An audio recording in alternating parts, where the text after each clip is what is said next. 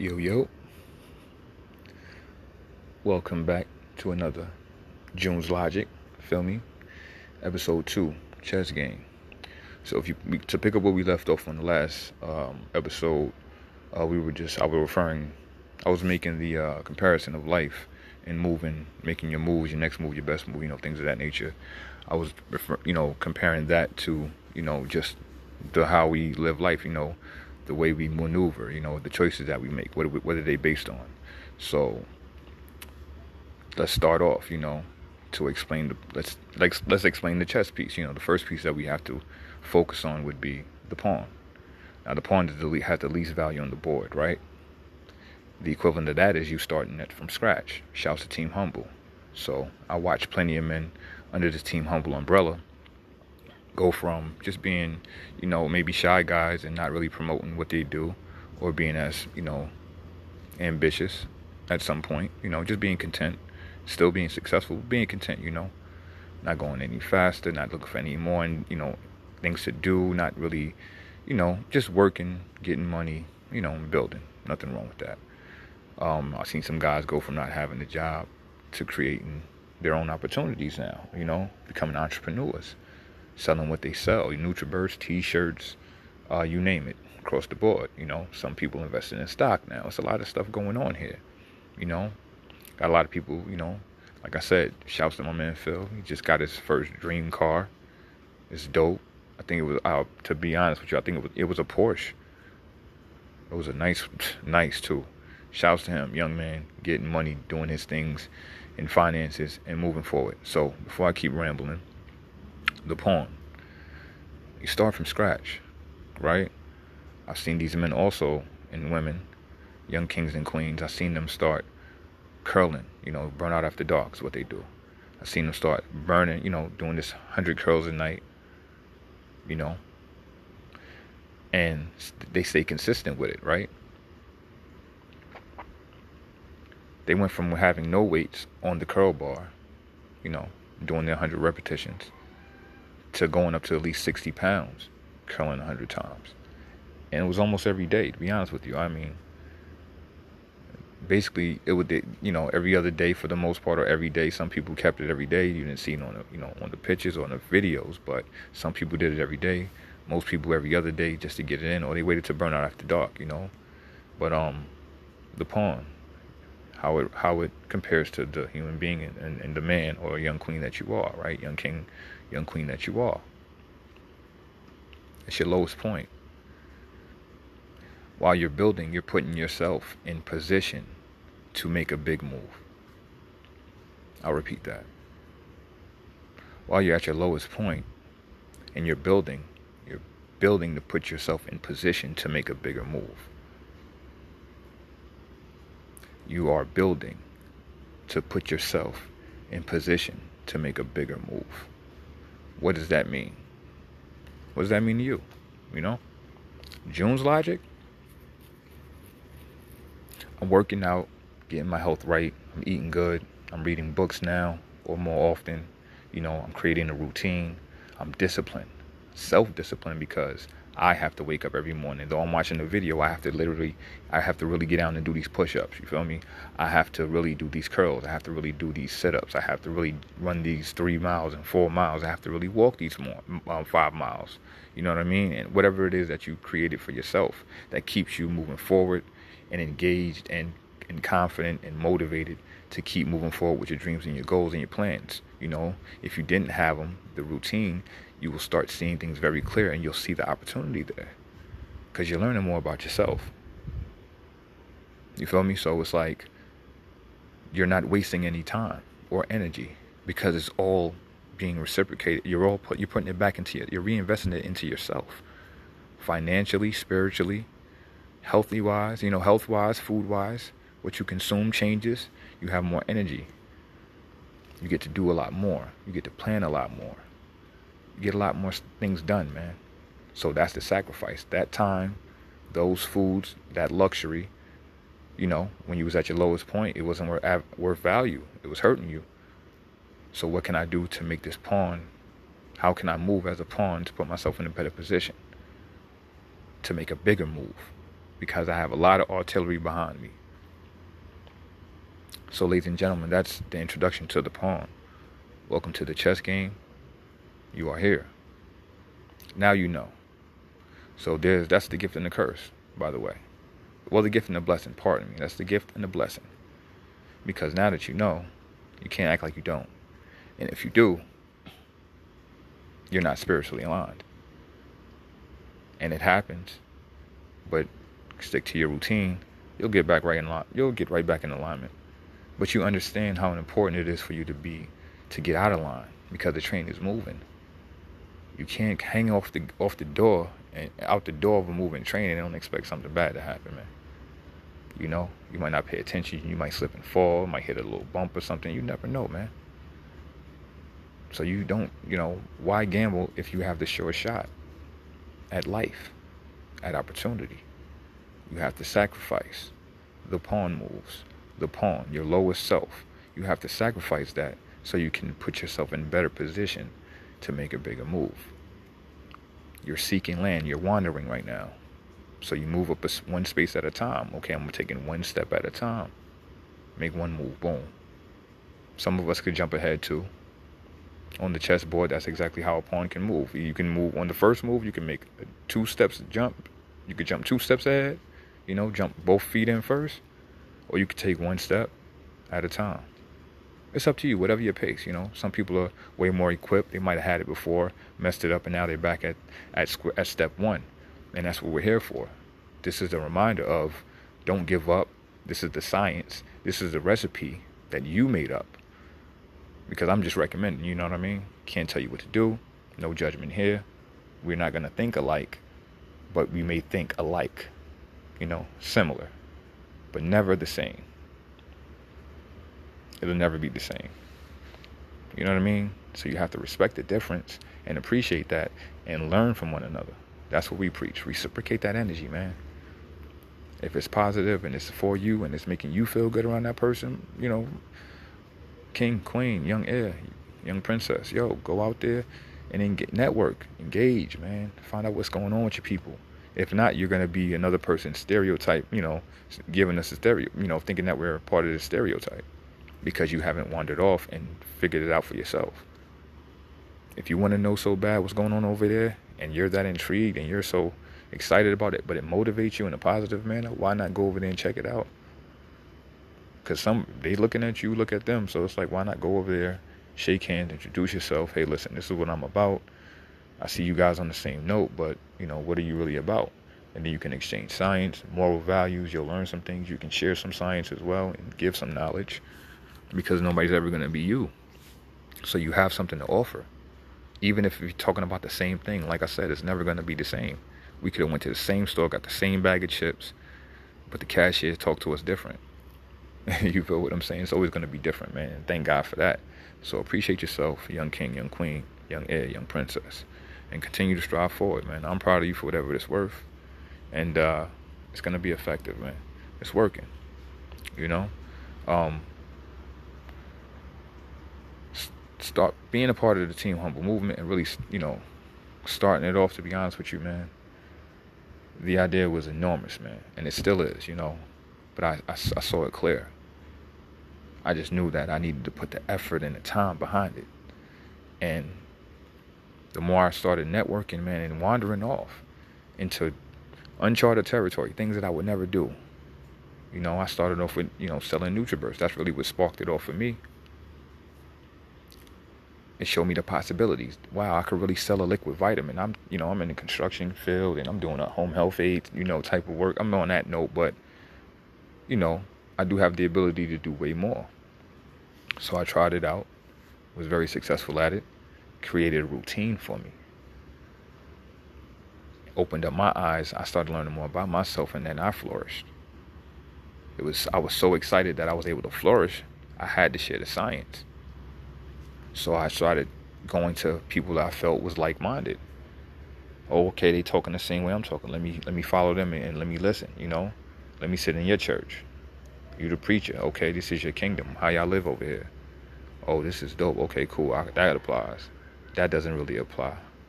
But, okay, I, I respect the difference. No problem, no judgment. I just don't eat mustard on my hot dog. You know what I mean? You do. Okay, cool. But that don't mean we can't sit down and eat together. I'm not going to look at you any different because, like, oh, ew, he got mustard on his hot dog, or she got mustard on a hot dog. What is that? That's feel- No, I want to learn about it. You know, maybe there's something that I'm missing about it.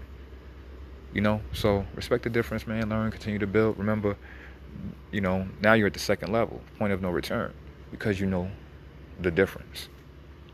When you're lagging behind and you're slipping and you're slacking, and you know how you are and your pace, when you're motivated and you're moving forward and you're striving and you're sticking to your plan and you have that routine, now you know the difference. So this is the point of no return, the gift and the blessing. Are you going to give up your blessing and hand it off to somebody else? And let's let it, let everybody else pass you by? Or are you going to just, like I said, stay on this train and listen, we're going to live our best life on this train, and when we get to our destination, it's going to be great. A movie. It's going to be your art. It's going to be whatever you visualize. You're going to get there. Like I said, young Phil, he visualized that car, and it came faster than he knew it. He, manifestation. It's all a part of the game. It's the game of chess. The next move is your best move. So again, this is the introduction to a pawn. If you're in your pawn stage, now you know what you're doing and what you're going towards. Now you're not, now you don't, now it's clear for you. You have to figure out and, and, you know, apply it and make your own recipe. That's what we're encouraging. I don't want you to do it exactly like me, but do it like me until you figure out how you do it. You know, if you can do twenty curls at a time and not thirty at a time, who cares? We still banging, we still doing the whole hundred, and I'm still dapping you up, and we still pounding each other up, and we still showing love, man, because we both got through it. No bragging, no boasting, none of that. I want to see you finish just like me, because if you make it and I make it, then we, we can we can save some people. Start within your circle, family, friends, whoever inspires you. Some people don't have these blessings, man, so we got to utilize the tools we have. So whatever you have, appreciate that for whatever it's worth, man, and work with what, what you can. And the things that you can, unfortunately, like I said in the beginning, or if you listen to, if you tap into the Team Humble, or you follow me on Instagram, you know what I mean? The train is moving. You wake up now. We're waking up. We're rising. And you feel that bump. It's like, oh, yeah, the train is, this, we're, it's really, we're really on the train. You understand what I'm saying? So it's okay. It's a little nervous. I understand. You know, you get a little anxious and things like that. We get it. But you got the support. You got the love, man. You know, lead by example. Put out what you want back. If you're looking for positive energy, there's people out there. If you're following pot right, if you're following positive people and spiritual people and healthy people online, Instagram, Twitter, whatever you do, right? Naturally, you're gonna start. You're gonna be the sixth or seventh person doing that, because that's what you're feeding your brain. Or you can eat these burgers and watch the bikini, you know what I'm saying, and shorty, you know what I mean, shaking it and all of that. For me, OnlyFans page, some people do it for different things, but no judgment here. But whatever you want is out there. That's your choice in life. But how? You, what are you gonna do with your pawn? At your pawn stage, you gonna keep, you gonna stay in, you gonna stay in that spot and hold your people up behind you, or you gonna, you know, you can at least get out the way. But it's really only two choices. You getting out the way is sacrificing yourself, because now you're, you're just going to wander off in front. You're not looking back, and you're going to just keep moving forward. You're going to cross enemy lines, and then they're going to have a whole army waiting for you over there. You know what I mean? This is hypothetical. This is just, you know, analogies. It's not, you know, nothing crazy. But I'm just, it's just for an example, man. You know what I mean? That's just the game of chess. You have knights, pawns, rooks, everybody waiting for you because you chose to just run off. You didn't stick to your plan. You didn't stick to the routine. You didn't respect. You didn't respect the state you were in. And you just let that move go. So like I said, are you going to hand off the cho- torch and get out the way at least? You know, we don't want you to sacrifice yourself in that, man. And we'd rather you ride with us. And, you know, if you're going to fall, fall in the battle. You know, fall in that one-on-one game of chess. Don't fall to anything else, you know, it's, it's a lot of different ways. You know, we don't want to focus on that. That's inevitable. But what are you doing while you're here? And that's why I say, gotta relate, well, June's Logic, relating the game of life to the game of chess, because it is a game. It is. So, I don't, as many books as you read, if you do your history and your research, and I'm still learning to this day, you know, I strive, you know, let's let's keep going.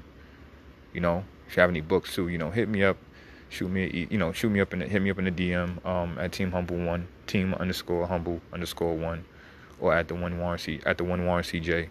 Um, yeah, hit me up, man, and uh, give me a book, man. Right, if you recommend anything, give me some books, man. I just finished reading the uh, Laws of Recognition, and uh, it was pretty dope. Very, it inspired me, man. These last three months, I made a couple of big moves, and uh, even this podcast. You know what I mean? So, I ain't gonna front. I was kind of nervous in the beginning, but you know, the more and more I do it, is the more and more I open up. You know, I look at it like riding a bike. You know, and um, what's the best way to learn how to ride a bike or do anything? You got to keep going. You know, get on the bike. Shit, my first video, I looked at that, it was like ten minutes, right? I was like, man, I should have more time, but I'm like, nah. You know, on your first. On your first bike, you got ten pedals in. You know what I mean? In your first game, you played ten minutes. Out of forty minutes, you played ten minutes in the first game you ever played a basketball. Shit, that's a good accomplishment. All right, I'm going to keep going now. I'm going to try to get fifteen. Be realistic, you know, at the time, you know, because you want to match your skill. I mean, you would shoot for the twenty. You're shooting for the twenty. But if you get fifteen, it's like, okay, I'm still on. I'm, I'm, I'm nice. I'm getting on point. But it's still progress. You might hit twelve. That's still a big move because you're moving forward. You're not where you were. You're figuring it out, learning yourself. Yo, my jump shot is hitting. I can't shoot threes, but my inside game, my little fifteen-footer, I'm killing him. Come off the pick, boom, hit him, bah. Free throw line, hit him off the elbow, bomb. You running back door, off the wing. Pump fake, step in, jump shot. You feel me? It opens up the whole game for you. Back to the pawn. That's what you're building for. That's why you start from scratch. Pride aside, ego aside. Drop the heavy weights, man. Start from scratch. Make sure you're lifting the correct way so you're not hurting yourself while you're lifting. Because you know you can lift one hundred pounds or whatever. fifty pounds, twenty pounds. You know you can do that, right? So start from scratch. Lift straight. It's more for the mental. You feel me? And it kills the ego. I mean, for me, it did. Because I'm looking at it like, man, I'm curling. And like, for example, you know, my brother, we worked out for the first time. And we went to uh, went to the gym. And um, went to Blink, I think, yeah, went to went to the gym. And, um, yeah, so we go in there, we do a little workout. He's following, you know, I'm kind of showing him what I do when I go to the gym. And, you know, we doing our curls, we about to curl out, burning it out, and we about to leave. So, you know, we do the curls. I'm like, all right, bro, we going to start, you know, we going to start on ten pounds. He's like, what? June, nah, we got to start on like forty pounds, bro. I said, yo, we lifting it one hundred times, though. You know, we curling it one hundred times. And we just finished work, doing a full workout. Shreddy, everything, bench. We curled, you know what I mean, dumbbells, all of that. So now we're just burning off. We're going to go lightweight, so we're not hurting ourselves. But we're going to do it one hundred times. Like, trust me, you like it's going to work, man. Come on, just follow me, right? Because at the time, he was, he was concerned about burning. So I'm like, all right, cool. I'm going to show you. I got you, right? And I'm concerned about cutting at the time. So we was like, all right, cool. So we start doing it. We get to about thirty curls. Going straight, bang, bang. He bang, you know, knocking them out. Boom, boom, boom. Get to about thirty, start slowing down a little bit, start breathing.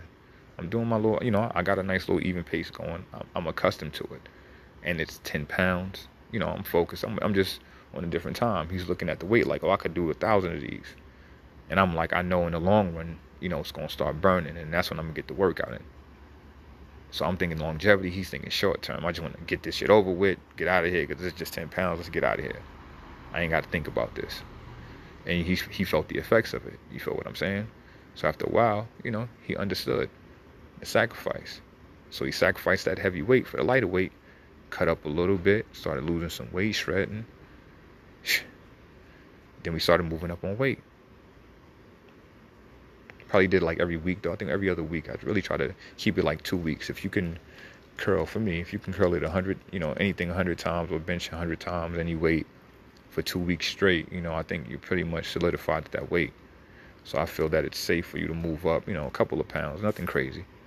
But that's just me. That's that's June's Logic. That's how I that's how I work out, right? That's my little health kick, my routine. So That's, you know, a little science, man. Anyway, without rambling so much, not really rambling, but I don't want to jump all over the place. It all goes back to my point, man. You know, you're at your porn stage. Start from scratch. Everything that you're sacrificing is to make a bigger move, so you can be more effective, help your family out. You know what I mean? Cater to those dreams you have. Shoot for the stars, bro. Shoot for the stars, Queen. And get it, man. Like I said, deal with like-minded people. Make sure the energy is reciprocated. And uh, no judgment. You know, spiritual alignment. You know, stay safe. Leave with love. You know, I pray for you. You pray for me. We're all part of God's body. I won't harm you with words from my mouth. I love you. I need you to survive. If you don't know the song, you need to Google that, man. Hit it up on YouTube. So anyway, yeah, man. So that's what it is, man. So uh, it's episode two. Introduction to the Pawn. Point of no return. The gift and the blessing. Let's keep it going. All right, so it's your boy June. We out of here. Peace. Yo. June's Logic.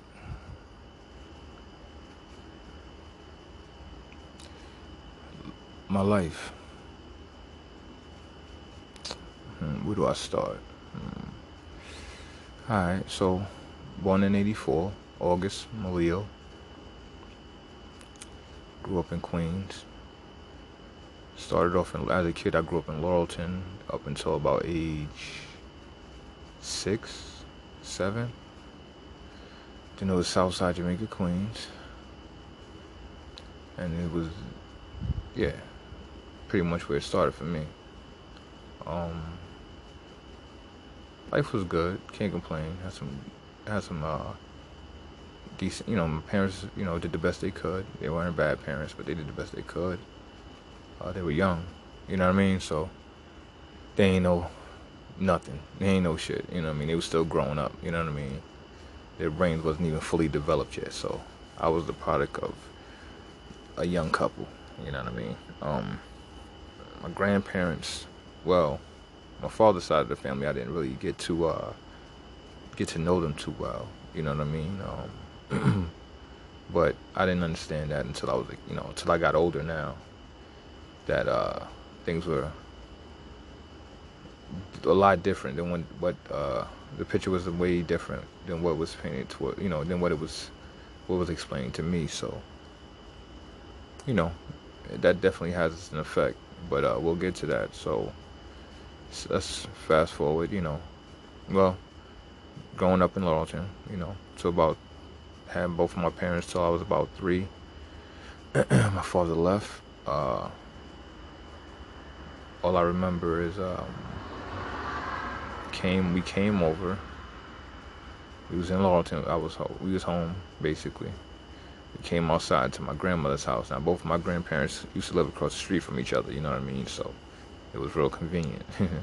Hence the reason why my father and my mom got together. You know, childhood love. You know, stuff like that. So. Mom's had a crush on him. Always chasing behind my pops. Pops gave in, you know what I mean? And uh, that's that. So, fast forward. Three years old, they leave. They do get the, well, they break up. Basically divorcing, you know, without the paperwork. Break up. My pop leaves. You know, I get a hug and a kiss on the cheek. I love you. He hops in the car and I watch my pop drive off, right? So, that was that. Um... I would talk to my pops often, you know, see him as much as I could. You know, most of the time it would be like holidays, you know what I'm saying? Uh, when I was a kid, honestly, you know, she, they were so, they had so much animosity toward each other. I wouldn't really, I, I, I kind of was like, um, you, I, I was the tool they used against each other, you know what I mean? They had so much animosity toward each other. My mother would, you know, I wouldn't really be talking to my pops like that as a kid, you feel me? So... Not until I was about maybe seven, eight years old, right? So, um, yeah, three years old, pops left, mom's, you know, the same year, my mom's introduced me to my stepfather and my stepbrothers, you know, they came from Jamaica. So, I uh, accepted them, I accepted them with open arms, you know, my mom's asked me, you know, uh, are you comfortable? Are you okay? You know, is it okay if they come come in the crib and, you know, and hang out with you and chill with you? And I said, yeah, you know, I'm three years old. I'm a kid. There's other kids, you know. I looked at one of my stepbrothers and I laughed at him. You know, he had a stuttering problem as a kid, and he had these slanted eyes. So, it, you know, he looked like he was sleeping all the time. So, anyway, that was, you know, that was uh, that was the beginning of, of that, you know, out with the old, in with the new, I guess, right? So, um, you know, three years old as a kid, you don't understand that. You ain't looking at that. You don't understand what's going on, right? So, long story short, you fast forward, now you move to... Um, seven years old now seven years old living in South Jamaica, Queens. I had two brothers that was Jamaican. You know, they used to get picked on a lot. Um my closest my brother that my stepbrother that was closest to my age, uh I taught him how to, you know, I started just teaching him slang, you know, so he wouldn't get picked on so much. You know, say yo and and this and that. You know, he had an accent, so it was sounding, so it was real funny, man. But uh after some time, he picked up on it and he kind of went on his way. But um, yeah, I ended up getting into a lot of fights as a kid because people used to try to bully my brother. You know what I mean? And that's probably why I hate bullies now. You know, I see the effects it has on you. And um, you know, when you come home and you're watching your brothers crying and stuff, they not, you know, you don't understand why these people were making fun of you. And uh, it was just a rude awakening for me. So I'm learning that's happening, and then at the same time, um, like I said, they're getting bullied. So one morning we walked to school. I'm going to P S forty-eight, Jamaica, Queens. We walk into school. They got a big green field. Pardon me. I'm drinking, I'm drinking some. Yeah. So um, P S forty-eight. We have to walk this through this big green field. To get to the school. So every morning we same walk, regular, you know, we might run to the store if we can, but a lot of the times we get up in the morning, you know, the routine, parents get you, they got to go to work, got to drop you up to school. But we were so close, and there was three of us, we could walk, you know what I mean? So they walked to the corner until we got comfortable, and uh, after a while, you know, they, they started trusting us. So we would just walk across the field field in the morning, get to school. So this particular day, um walking to school again in the morning, wake up in the morning, everything the same routine. And uh, we get to the corner. We go into the green field now. Now we enter the green field. We take about fifteen steps. It's these two boys coming towards us now. You feel me? We're not paying no attention. They got a hoodies. They looking down. You know, we don't see their face. So we just about, you know, we in our minds, we just walking past. We're going to school. We're kids. You know what I mean? So they stop in front of us, pull off their hood, and pull a gun on us. Right? Now I'm really like six going on seven. You feel me? This is like first grade for me. So I'm in first grade. My second oldest brother was in third grade at that time, and my oldest brother was in the fifth, sixth grade. So they pull a gun on us. They um I'm small, you know what I mean? They they see that I'm a, like, we're both babies, but you know, my brothers were taller than me, but still, you know, I'm small.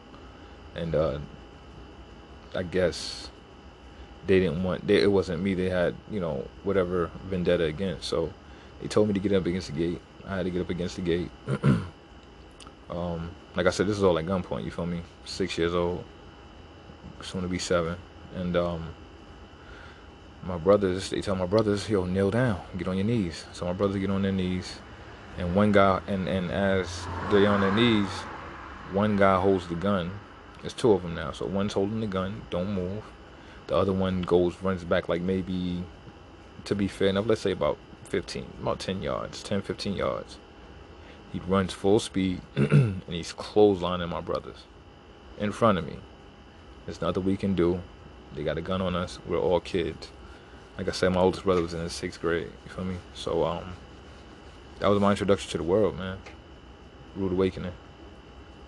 Uh, shit is real. And from then on, you know, I, I just always like. I was always like. After that, I was always in my mind, like, you know what, I'm going to protect my family, like, whatever, anything that happens to anybody, say something about my family, I got rebellious, you know, I started, and that's when I started, we started fighting a lot, me and my brother started, me and my brother started getting into fights a lot, like, it started, we started, like, I would see it before it came, you know what I mean, so I'm like, okay, you picking on my brother, y'all getting into the issue, then, shit, I'm going to step in, yo, what's up, blah, blah, blah, blah, you know, and then now, we all fighting. I'm talking about in class and all of that. I was starting to go down the wrong path, man, for real. You know, taking up for my brother in my mind. That's what it was. You know, it came with, it came with that. Like, yeah, if I'm gonna get in trouble, I'm gonna get suspended, whatever. Cool, but I don't want nobody picking on my brother. So that was my angle. That was my, not even my angle. That was just the way I felt about things growing up. And um, you know, that was just my mentality. So seven years old, held at gunpoint. Six years old, really, held at gunpoint. Welcome to life. All right, so now, like I said, I'm now I'm turning into a knucklehead. You know, we living in the hood. You know, we move from, we move from um, one spot. Like we used to live in uh, one oh nine, one fifty-seven and one oh nine. We used to live over there, and uh, we end up moving closer to Sufton and Linden Boulevard. So, well, deeper in the hood, Sufton and Linden Boulevard. So now we in the heart of Southside. All of my friends that I was kicking it with, you know, they live like now. It's like you know. About like seven, eight blocks away, you know what I mean. Um, I would see them and stuff, but a lot of a lot of the guys that we used to butt heads with, we, we lived around them now. That was their neighborhood, so they took the opportunity to try to bully us and stuff like that. Me and my brother. Um, as I'm going down this downward spiral, uh, this downward spiral, right? My father's not around, but he's calling me. I'm calling him. My mother's telling them, because that's what she could do. You know, at a, at a certain point when, when you can't whoop your child no more and it doesn't hurt anymore, and he's just, I was just angry. You know what I mean? So it was like, I didn't feel safe. You know what I'm saying? So it was like I gotta, I gotta make sure everybody's safe. Like that's what I felt like that as a, at a young age. So it was like, well, can't leave allowing y'all to do nothing because this kid that held me at gunpoint, he's still walking around. You know? So I didn't understand that as a kid. So it was like, okay, it is what it is. So, uh, you know, back to the point, going down the downward spiral, my pops had a situ. I had a situation prior to this, you know, this one, of course, but had a situation. My mother called my father, had a fight and all of that. Got suspended from school uh, for fighting. Um, yeah, my mom's called my father on me. My pops basically, you know, told me he gonna basically like, you know, you gonna kill me, like type shit. Not kill me, but you know, I'm gonna whoop your ass. Like I'm gonna whoop your ass. If I get any calls, I'm flying up there. I'm gonna whoop your motherfucking ass. Now I'm six years old. I am petrified because he's yelling at me like a grown man. Like I'm gonna kick your ass, motherfucker. I'm gonna whoop your ass, right? So not motherfucking all that. He ain't calling me out my name, but he's like, boy, you know, I'm gonna kick your ass. For you, you know, getting to get my yo. Listen, getting at me, right? Rightfully so. Being knucklehead, doing knucklehead shit. That's all you can do from a million miles away. So that's what he did. So my mom used that scare tactic, and uh, after a while she just got that fear out of me. You know, if you do anything wrong, I'm calling your pops. And I respected him so much that I, you know, I kind of I feared him. He was super, you know, human to me. He's my dad. I idolized him. I looked up to him. You know, I used to follow him to the bathroom. You know what I'm saying? He in there, he had tell me like, yo, June, give me a second. You feel what I'm saying? Like, give me a second so I can piss. He can't, I, I wouldn't even let him take a piss. I'm following behind him in the bathroom. He got to chill. I'm damn near crying because I got to stay outside of the bathroom while he take a piss. Like, come on. Like, you see what I'm saying? So I really idolized my pop. So um, whatever he said basically went for me. I trusted him. You know what I mean? And um, always had a good time. And I would, it would always seem, it was always good energy. You know, I would only see him for a little bit, you know, spurts. But it was always a good time. So I, I, I trusted him. I believed him. You know, he was a man, too. You know, and that was my pop, so that's what it was for me. So at the end of the day, um, I didn't feel safe eventually because, like I said, I'm, well, I'm jumping around, but I didn't feel safe after a while, and I started going down a downward spiral because of, it's not just one thing, but it's, it's a number of things, but mainly um, after that situation, man, I just uh, couldn't let it go.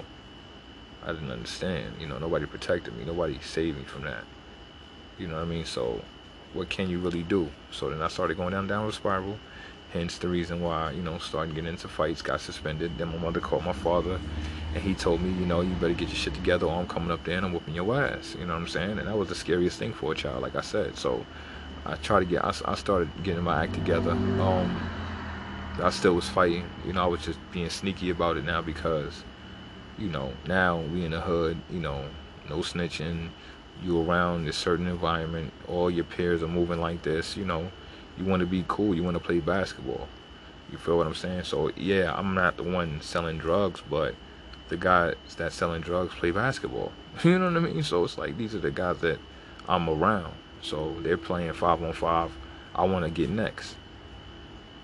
Yeah, I know it's dangerous, but at the same time, like I said, these are my peers. We're around each other, we see each other often, and I know your moms, you know my mother, you know my brothers, I know your sisters, you know your cousins, you know, we all kind of grew up together, you know, started off on a negative note, but once we respect, you know, earned our respect with each other and just learned to respect who we were as individuals, then we were able to all grow and, you know, be, be cordial and, you know, have mutual respect for each other, you feel what I'm saying? So, um, I wasn't a violent kid, I wasn't bad, really, to be honest with you, you know, I dubbed a lot of fights, I tried to avoid a lot of situations, you know, my father, you know, taught me, you know, he started teaching me Brazilian Jiu-Jitsu when I was a kid, and because of my temper, he stopped, and this was like when I was in the fifth grade, so because of my temper, he stopped, because he started seeing that I was fighting more, and the guys started, I started fighting people older than me, you know what I mean, guys in the sixth grade, and things like that, and like I said, just getting into knucklehead stuff, you know what I mean? Um, yeah, so it was a, it was a, it was a rough ride. It was a roller coaster for me because I was like, I had I knew I had to choose a side, but at the time I knew if I wasn't around my brother, he wasn't gonna be safe. You know, that's why I felt because of how I was as a kid. So I was so I was kind of stuck in that mental like, whenever I'm not around, he gonna get in trouble. You know what I'm saying? Whenever I'm not around, he ain't gonna be able to. You know, they gonna try to gang up on him, or people gonna try to pick on him. You know what I'm saying? So. I don't, for some odd reason, I felt like I was his, like, savior or his protector, bodyguard. You know, I felt responsible for him. You know what I mean? But, um, yeah, so that, that also had an effect down the road as well. So, Pops taught me the Brazilian Jiu-Jitsu and things like that. And so when he, like I said, when he called me and, yo, all that shit stops, he even stopped teaching me. And, um, like I said, it was eventually, but after all the fighting and all that, yo, he stopped teaching me Brazilian Jiu-Jitsu, stopped teaching me the arts because he said I had a bad temper and he didn't want me fighting, basically, you know, getting kicked out of school, becoming a knucklehead. That's the path I was going down, you know, so um, I had to fear something, you know, so he was like, yo, if you ain't going to respect nothing, you're going to have to, you know, you're going to respect me. So when he put his foot down, like I said, I had so much respect for him, you know, he knew he had that, that hold, that control over me, so rightfully so, as a father and a son relationship, that's what I want with my son. I don't want to have control over him, but I want to be able to talk him down. I want him to be able, I want him to listen to me when he's at his worst or at his at his maddest point, you know what I'm saying? And just, I don't want to hear nobody. He's blacking out. I want to be that one voice or one of the few voices that can calm him down. You know what I'm saying? So that's where the respect and love comes at for me. So that's how I view it. So, uh, yeah, stop fighting. Um, eventually my mom switched schools. And as I stopped fighting, man, people picked up on that. You know what I'm saying? And it's not, you can't do that in the neighborhood where I'm from. Well, well, yeah, you can't really, as a kid in the eighties, nineties, you couldn't do that. Like if somebody challenges you and, and challenges you to a fight, you know, we slap boxing for the, for the heck of it. You know, we wrestling, we doing things like that together just to stay on our P's and Q's. So somebody challenges you, you know, you got to accept that challenge. Ain't no punking out. But at some, at that point in time, it was like, yo, I could fight you, and I might win, you know, improve my point or whatever the case may be. I might lose, you know, it really was no losing for me. You know, that was a reckless part. It was just proving my point. And um, I was so scared of my pops. Like I said, I was dubbing fights, so dudes would try to talk smack, and I'm like, all right, man, you cool. And I was real angry because I, I had I stored all that anger, man. You know, a lot, a lot of anger stored, you know, and um, shit, I get furious. I was one of those kids get furious and be like, yo, tears start dropping, you know what I mean? Like, I'm not boohoo crying, but it's like tears dropping. It's like, damn, I really want to, I really want to, you know what I'm saying, knock your lights out, punch your head off, but uh, I'm scared of this grown man. This is a fucking super duper human to me, so I'm more, I'm more terrified to get in trouble with him than to actually get into a fight with the person I was in front of, you know? So, you know, it, like I said, it, I had to deal with that because the backlash of that is some people may think that you're a punk and you're a pushover And like I said, at some point in time, you're going to have to fight, bro. So I got tired of being people thinking I was a pushover. So then I just, you know, at, at one point, at some point in time, you know, I just started lashing out. You know what I'm saying? You say something to me, I'm, I'm flipping on you. So got into a couple more fights. My mom's transferred me. So me and my brother would be separated. So uh, this is like my fifth grade year, going into my sixth grade year now. So in sixth grade, I'm going to uh, fifty-nine. I went to one thirty P S one thirty-two. I, well, fifth grade I went to P S one thirty-two, and then we, yeah we separated in fifth grade, and then sixth grade. Um, so all of those fights happened in part. I mean, uh, like the third or the fourth grade. I believe it was the fourth grade, because fifth grade we spent. Was I in the fifth grade? No. So fifth grade, yeah, fifth grade. I went to P S one thirty-two. My brother was in fifty-nine. I mean, still in forty-eight. So separated. Um, but we still, I still hung out with the guys and still same, like I said, neighborhood stuff. I just wasn't up on the politics in school. So my brother started hanging out with guys that we didn't used to be cool with before, because now they're in his class. He knows them. They ride in the same bus. You know. They on the same ones, you know, commonality, you know, we live in the same neighborhood, so that's what it was. You hang out with the people that, you know, live around you, or the people that you may know, and then, you, you know, then eventually you'll venture out. So that was the split. And so I'm going to one thirty-two, I got to start fresh too. I had a couple of cousins that went there, so it was good. You know, my father's side of the family, a lot of them knew that system or went through that school system, so they were familiar with the family. So I went over there. Um, it was a, you know, it was a smooth adjustment for the most part. Very observant and quiet. But, you know, I found out, you know, met my first friend for real, uh, my boy Darren. And it was funny because his name was Darren, my name was Warren, and we both, you know what I'm saying, it's just the W and the D, that's the difference. So we got we got cool, and uh, that was my bro. So anyway, one thirty-two, my brother's still at forty-eight, fifth grade. So uh, graduate. On the sixth grade. So now sixth grade, I go to I S fifty-nine. My brother's still in P S forty-eight. So now I'm twelve years old. You know, eleven going on twelve years old. And uh, like I said, I'm still living in Southside. I'm still hanging with the, you know, the so-called knuckleheads, whatever you want to call them. I'm still hanging around, you know, a lot of street stuff going on around me in my environment. I'm not partaking in everything, but it's a lot of things that's happening around me that now that I'm old enough, I know it's guilty by. It would have been like, man, you just wrong place at the wrong time. That's all that mattered back then. So I was just, I'm very blessed. But um, anyway, we're uh, yeah. So anyway, I'm in the sixth grade. I'm doing decent. I'm doing good over there. My grade's getting better because I'm not. I leave my environment. I go to school, so it's a whole different environment, whole different atmosphere. So over here, it's like, all right, cool. Everybody, it's not as hostile. You know, I ain't got to worry about fighting nobody. I don't know who beefing with my brother or not. I ain't got to worry about the politics. So it's like, okay, cool. Let me, uh, let me just get to know, you know, some people. Met my homeboy Darren in the fifth grade. He's cool. He went there, and a lot of people I went to school with in the fifth grade transferred to uh, fifty-nine with me. So I knew a couple of people. I was cool, and uh, but it was junior high school now for me. And I went to junior high school in sixth grade. My brother didn't go. The system was different. So in, in the school that I went to, fifth grade was the end of your public school, and then you go to sixth grade, and sixth through eighth grade is your is your junior high school or your middle school, right? Uh, but in other schools, like forty-eight, it was uh one to first through sixth grade, twelve no kindergarten through sixth grade, and then junior high school was seventh, eighth, and ninth, I believe. Seven, eight, nine, ten. It was like seven through ninth or something like that. Don't quote me on that. But like seven or, or seven to eighth grade, seven through ninth, I believe it was. And then you transfer to another school, August Martin or or Jackson, right? So that's what it was. Um, yeah, so that's what it was. So uh, like I said, still hanging out with the knuckleheads, you know, in an aggressive environment. So now that's trying to, that's that's carrying over to me going to school now. I'm in sixth grade.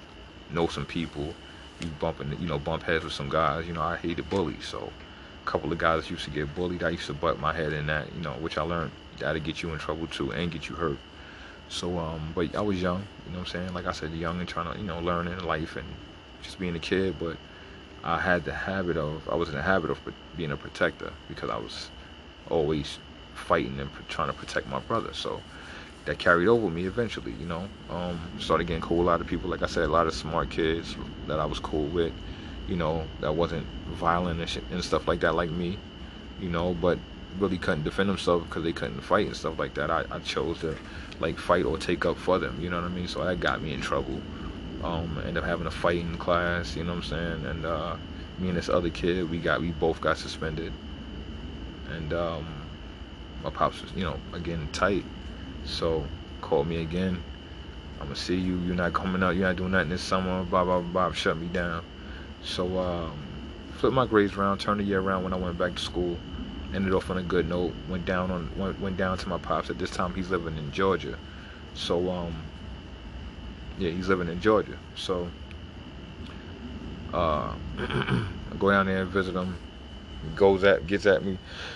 But he starts, you know, he starts noticing, like, I'm, you know, the environment down there, he feels it's better for me. You know, he needs to be raised by a man. This is what my pops is starting to feel and preach to my mom. So, you know, Pop tried to pull, pull the swindle move and, uh, you know, kind of, kind of just um, put into my head, really, just put in my head, you know, you don't want to live with your moms. You don't want to be there. You don't want to, you don't want to do that. You're not happy.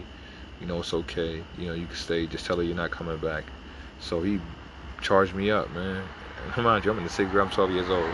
twelve years old, I call my mom. Is your mom not coming back? Like, who does that, right? My mom's like, what? So, mom, I'm not coming back, you know.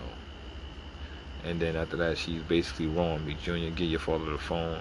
He's telling me he don't want to talk to me. You know, he don't want to talk to her. He's sitting right in front of me, coaching me, right? And so, at the end, I remember it was like yesterday. So, he coaching me. And I'm telling my mom everything he's saying. My mother's irate. My mom pissed on the phone. What the fuck going on? So anyway, my mom, she, uh, I get him the phone. They go back and forth, cursing, arguing, blah, blah, blah, blah. He hangs up the phone on her. Yo, June, you ain't going nowhere. You good, you good, da, da, da, da.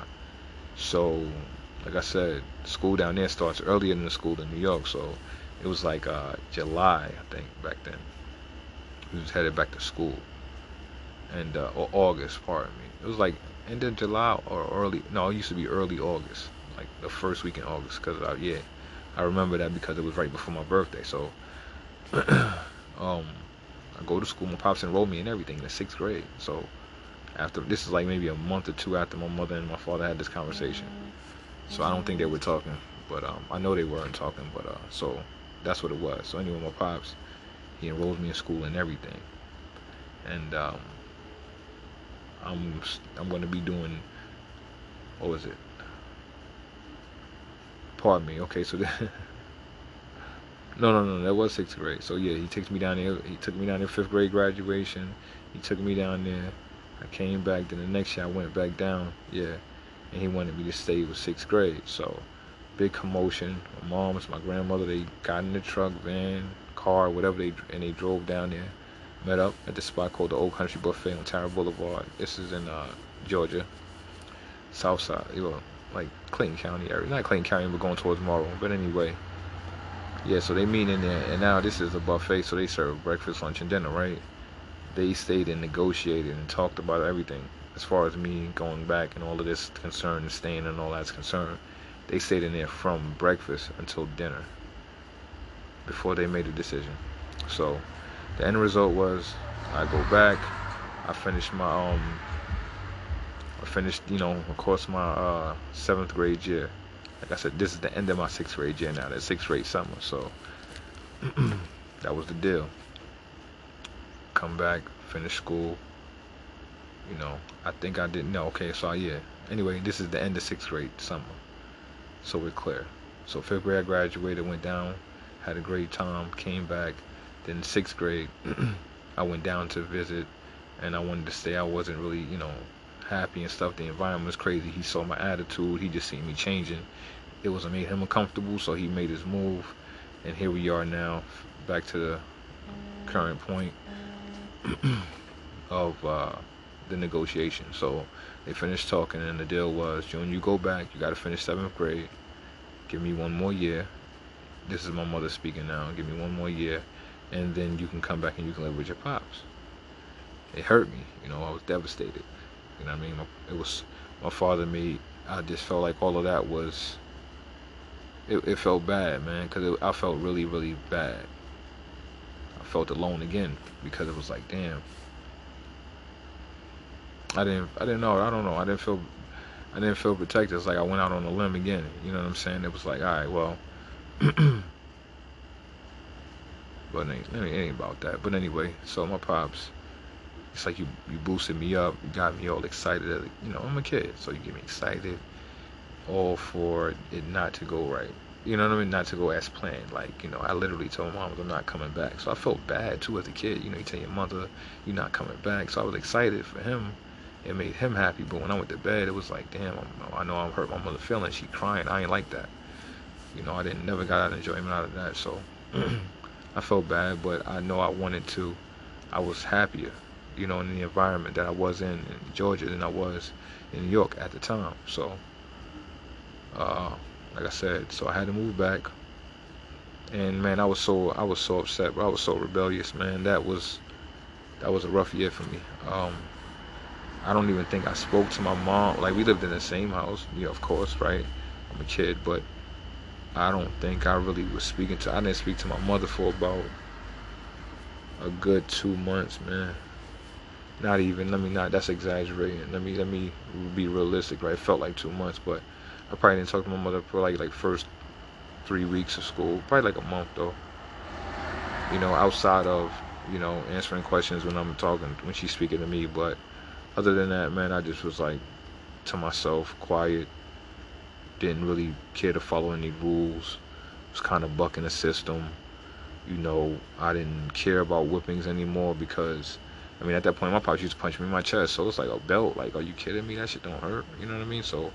My mother was kind of losing that, you know, we kind of, I guess we kind of lost that, started losing that connection. You know, I started believing and buying into it. My pops was painting this picture of my mom's and, you know, why he was the way he was and why he felt, you know, he, the relationship with me and him was the way it was. I understand that. I really do. I do. I wouldn't have did it that way, but I mean, I understand how you can feel.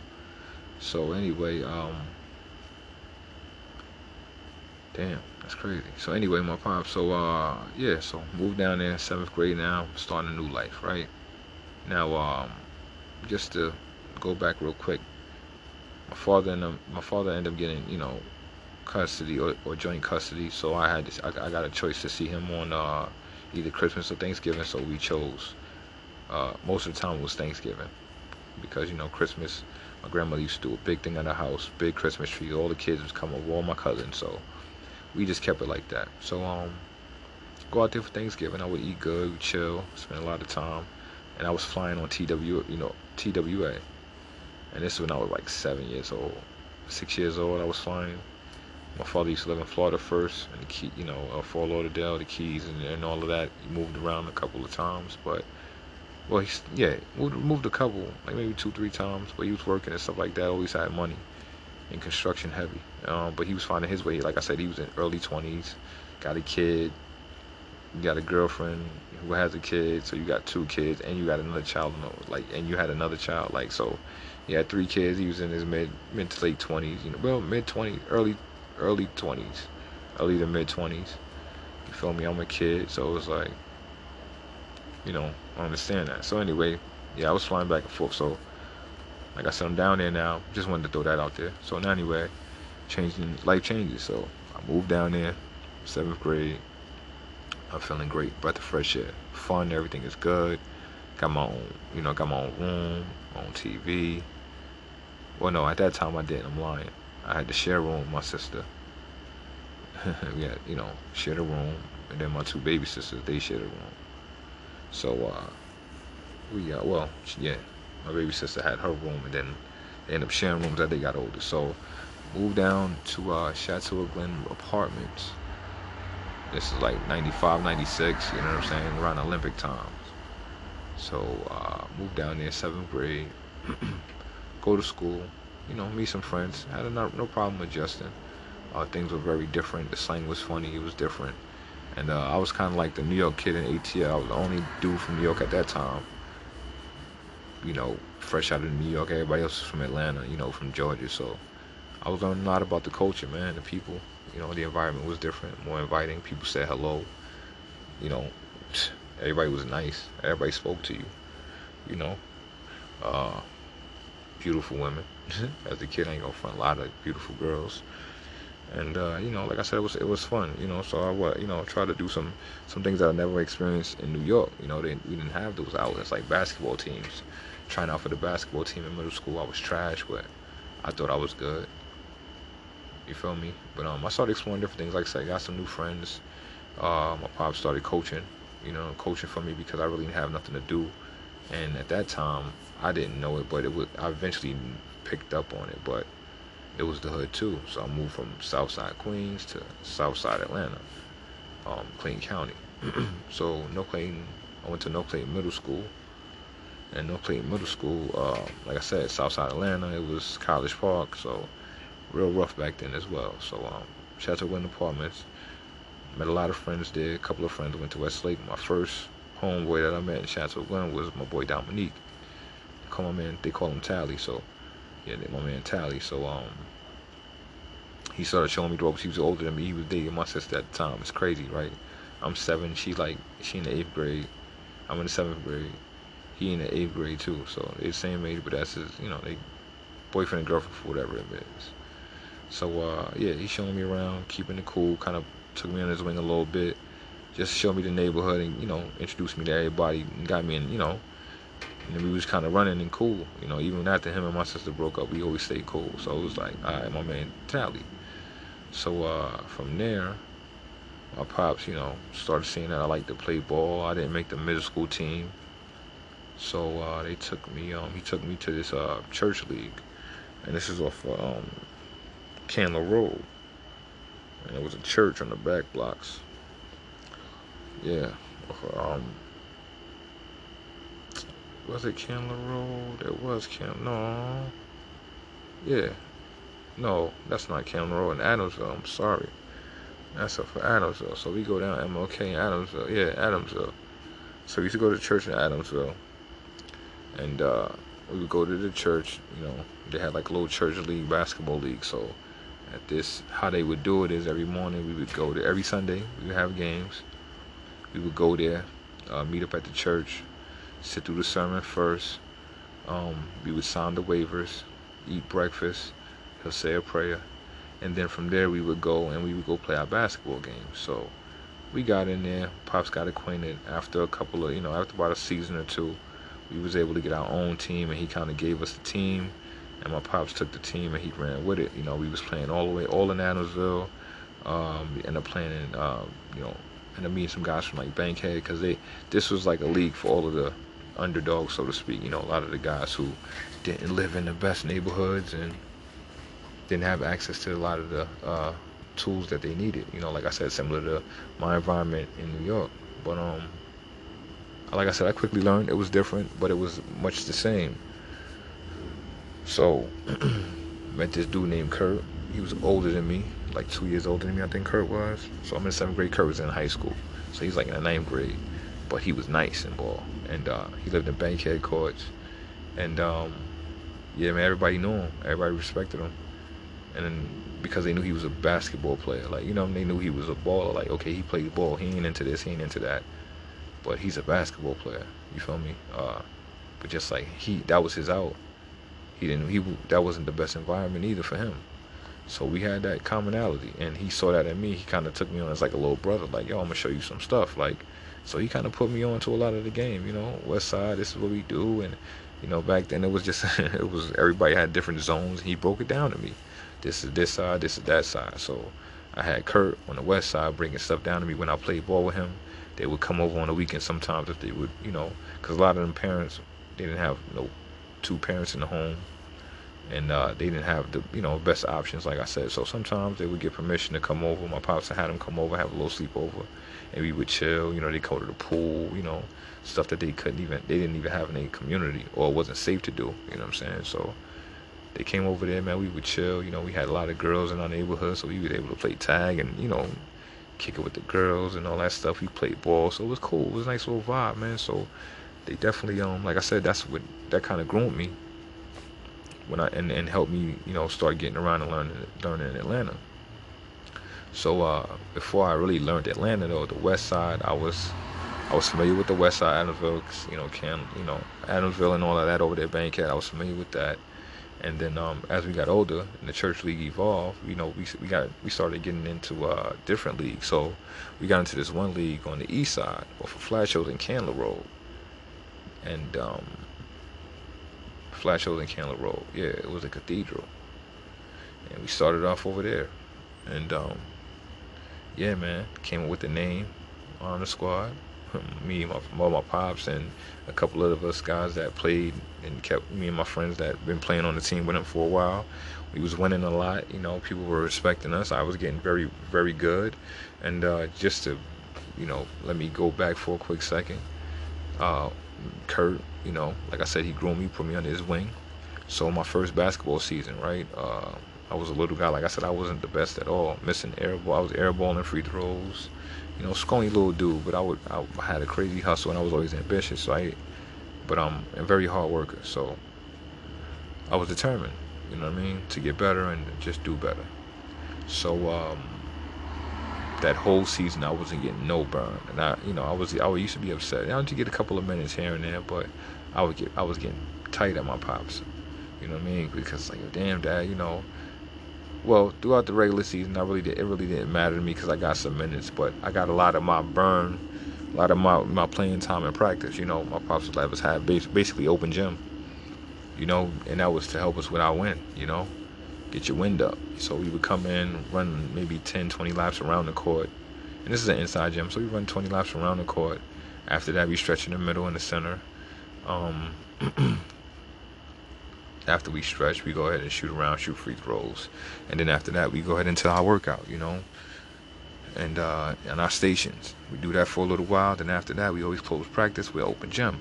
So I wasn't never really pressed about playing all the minutes. You know, I knew Kurt, and we had a couple of guys that was bigger and a little better. But honestly, Kurt was like our savior. He was like kind of like our Jordan at the time. You know what I'm saying?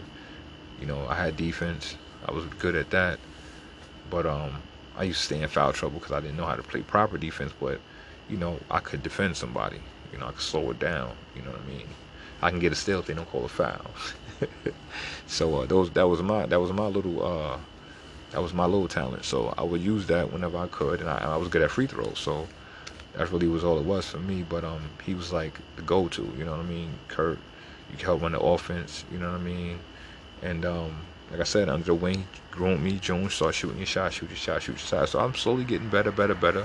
Like I said, I learned to shoot free throws, and that's about as far as my confidence went. Other than that, I was focused on defense. So, um, championship game, first year, first season.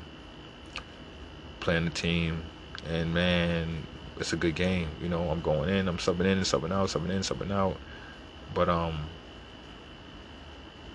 I would only get, I was only get like, No, actually, I'm lying. I didn't get any burn. Championship game, I didn't get no burn until the fourth quarter.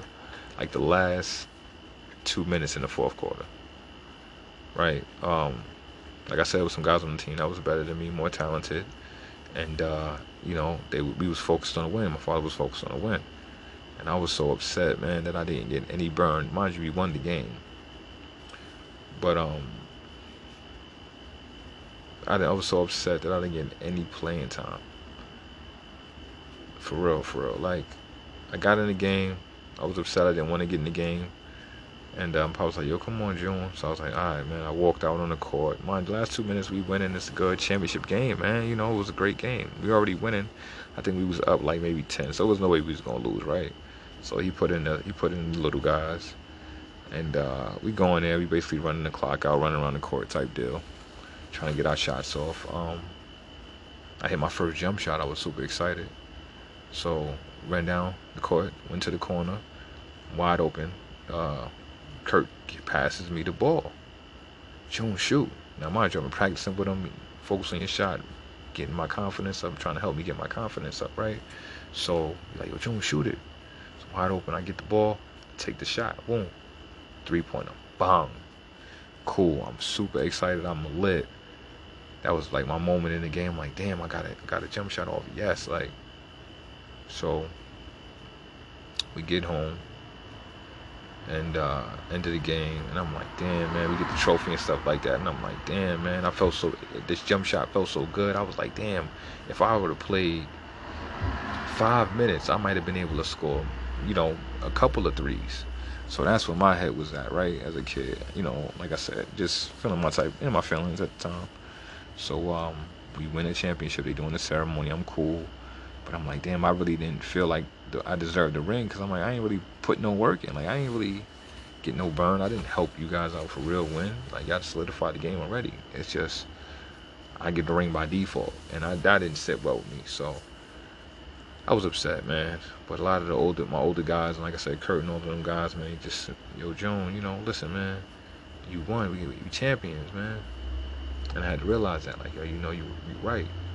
And so they, it, on the whole ride back, everybody was just boosting me up, man, because they seen I was really, really down. You know, in my head, I'm like, damn, I'm going to coach your son and everything, you know. All that's going through my head. Like, damn, yo, you my pops, yo, you the coach. I ain't get no burn. Like, oh, man.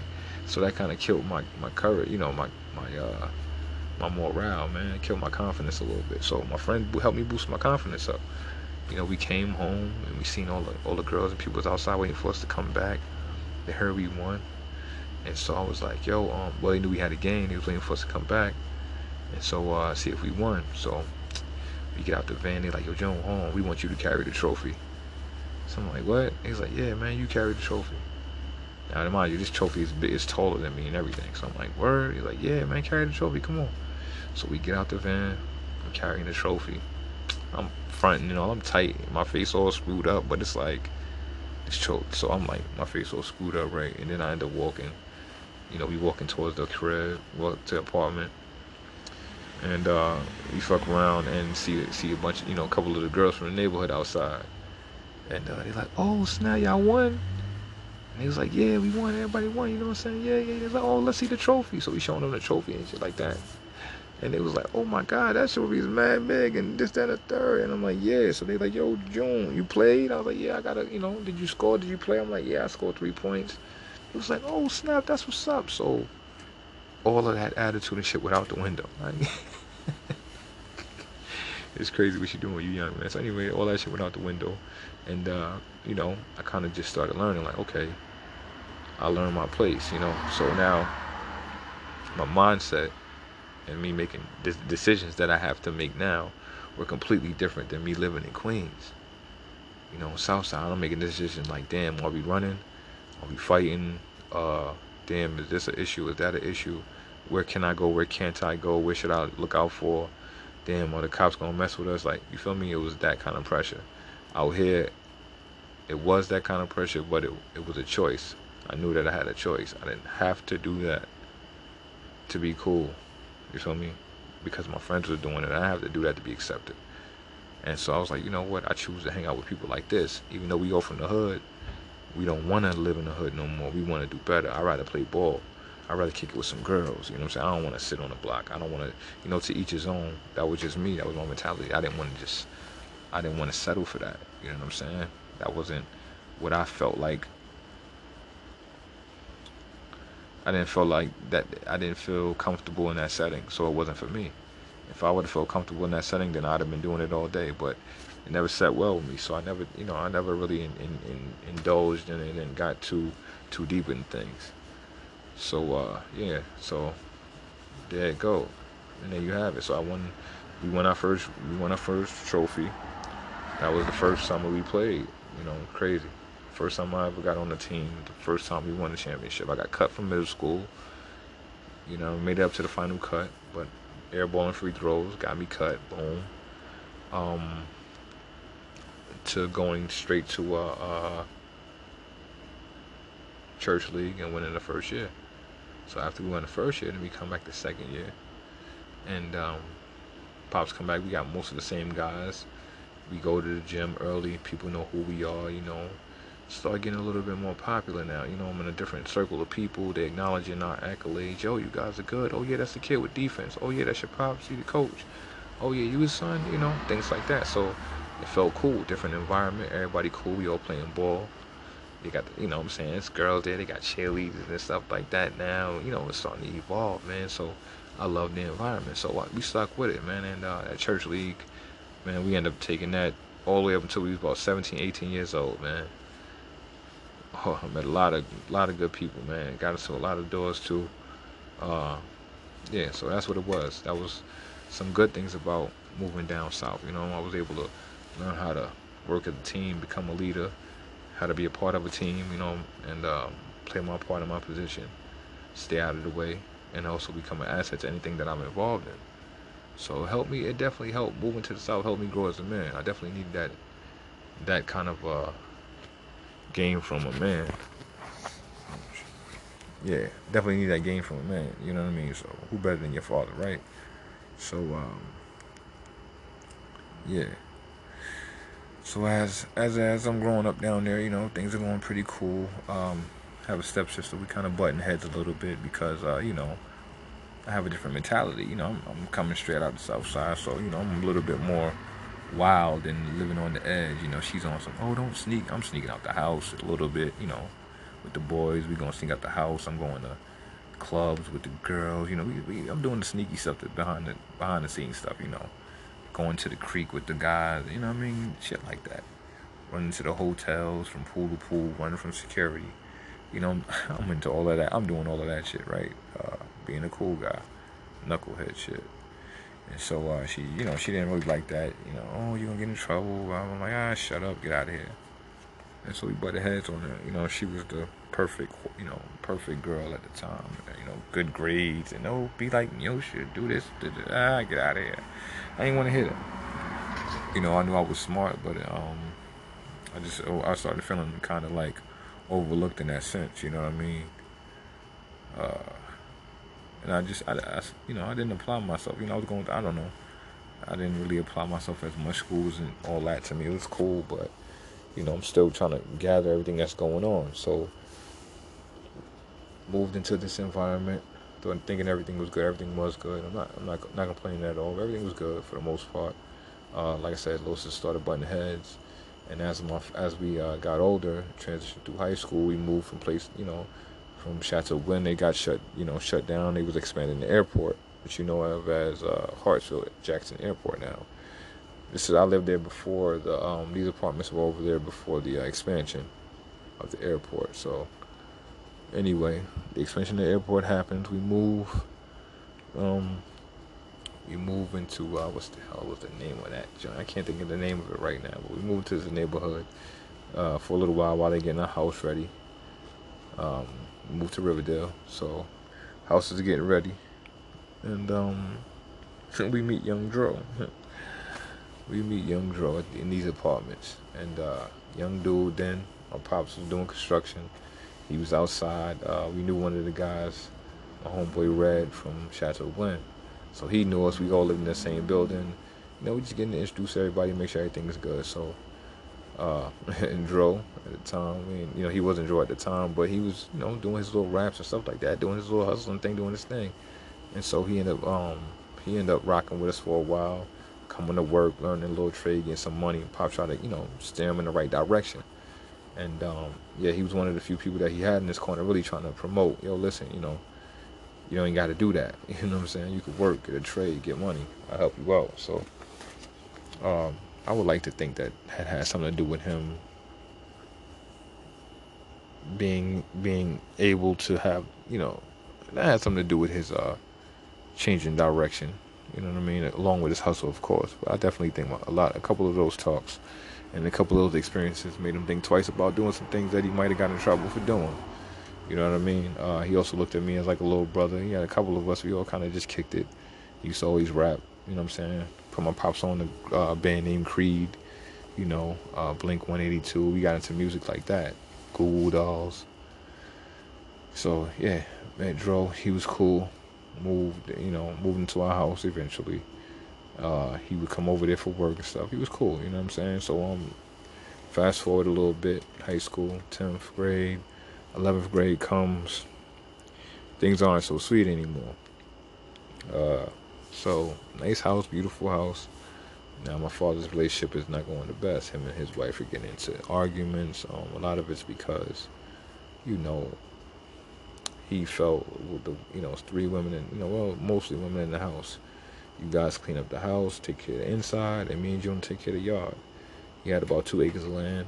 I'm coming from New York City, and ain't no two acres of land. You're not getting no two acres of land. I don't know anywhere you get two acres of land, like unless you a gazillionaire. Like, and I don't even think you get no grass.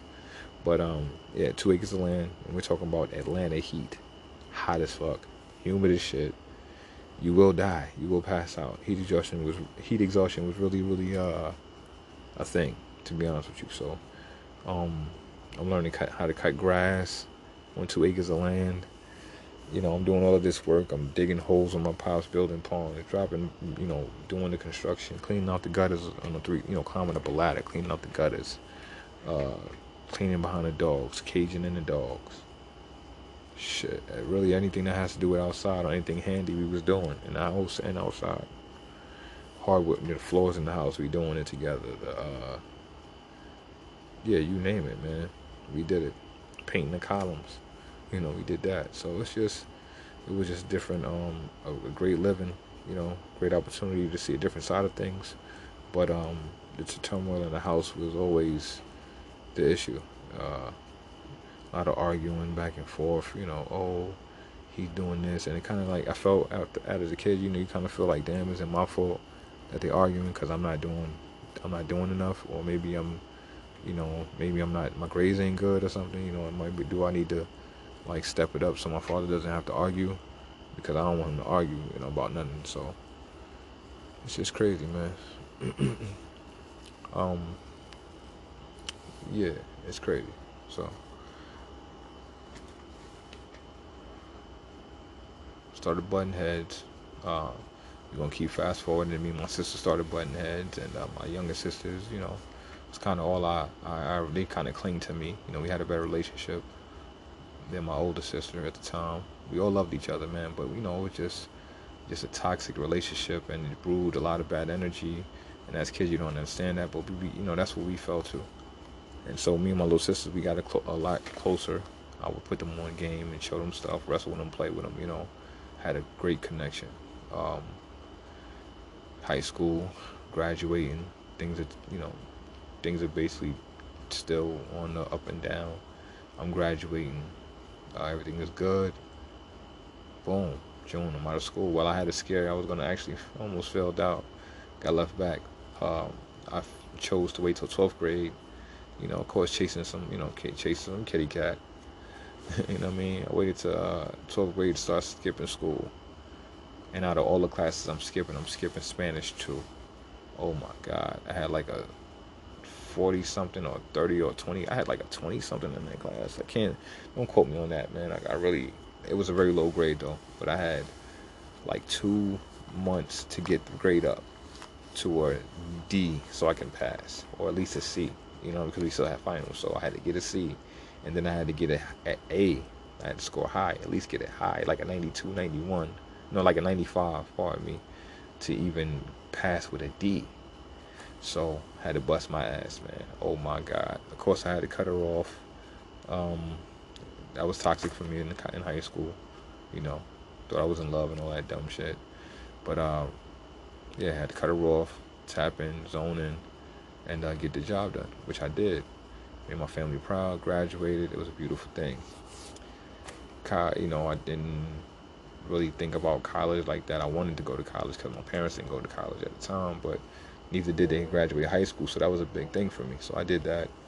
Um, after I graduated high school, thought about college, but not really. You know, went straight into working with my pops. So we working, working, working. Um, his relationship, they separate, they split up. Um, rough time. We're working two jobs now. I'm eighteen, so we're working. Uh, I'm seventeen going on eighteen. I'm working all day with him. Then we're working all night at the warehouse. So we're working all night at the warehouse. And in the morning, we wake up, and then we go to another job, you know, um, doing side work, you know. So we work for ourselves during the day, get a check, and then at night, we're doing the warehouse work to get another check for the both of us to just to put in the house and make sure that we're keeping everything going. So, uh, yeah, so I did that for from seventeen to about eighteen. And eighteen, um, I started feeling some type of way, you know, I, well, actually eighteen. yeah, I started feeling some type of way. We was making money. I wasn't really getting any money. I couldn't really go out on dates, you know. I couldn't take no girls out on a date. It was like, damn, man, you know, I felt like a hostage, you know. I'm working, but you're not paying me for the work that I'm doing, and I'm too old to not have no money. I'm dating these kind of girls. Like, these are women. I can't be going out saying this is my dad's call all the time, or yeah, let me call my dad. And that's kind of what it was. So we butted heads. I was like, you know what, maybe it's just time for me to go back to New York. So I leave there, go back to New York, start college.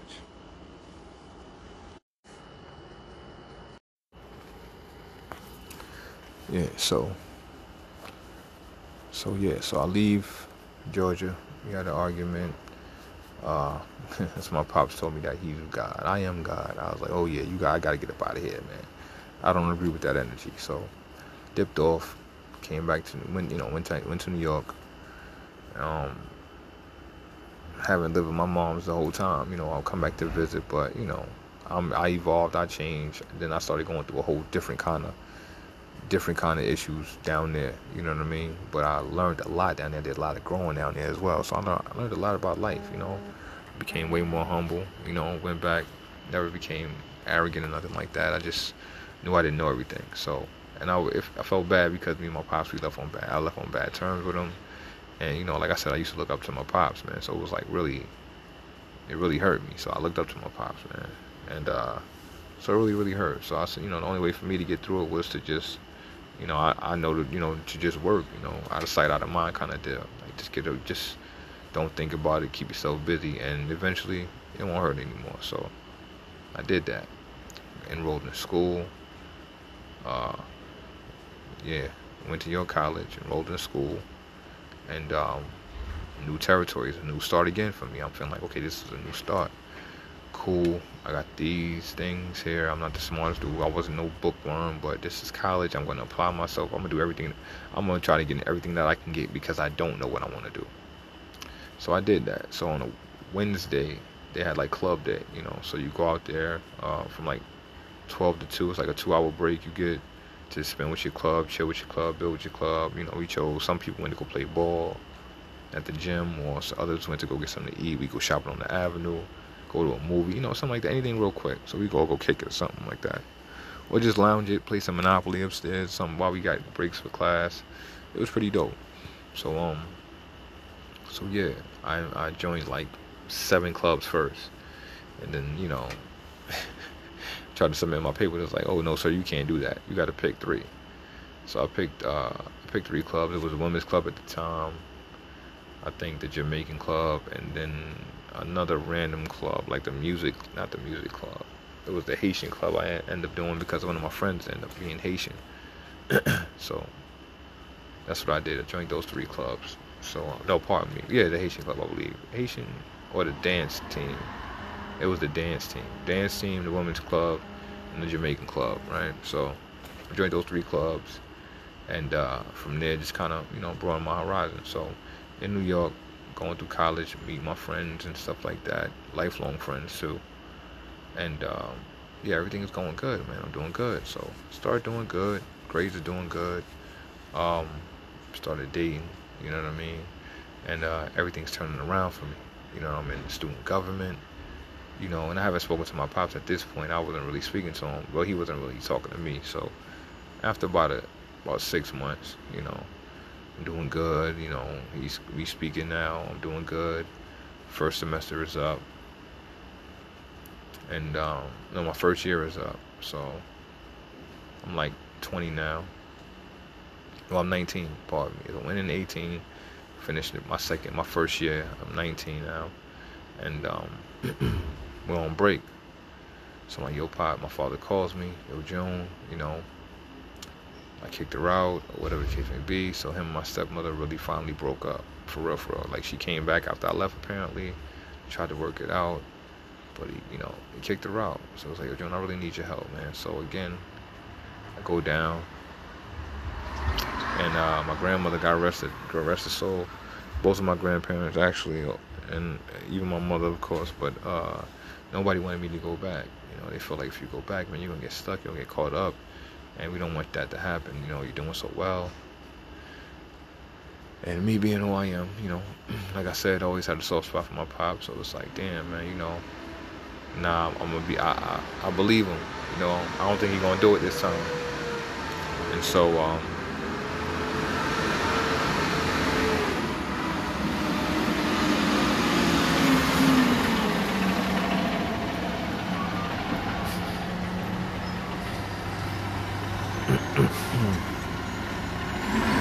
pardon me.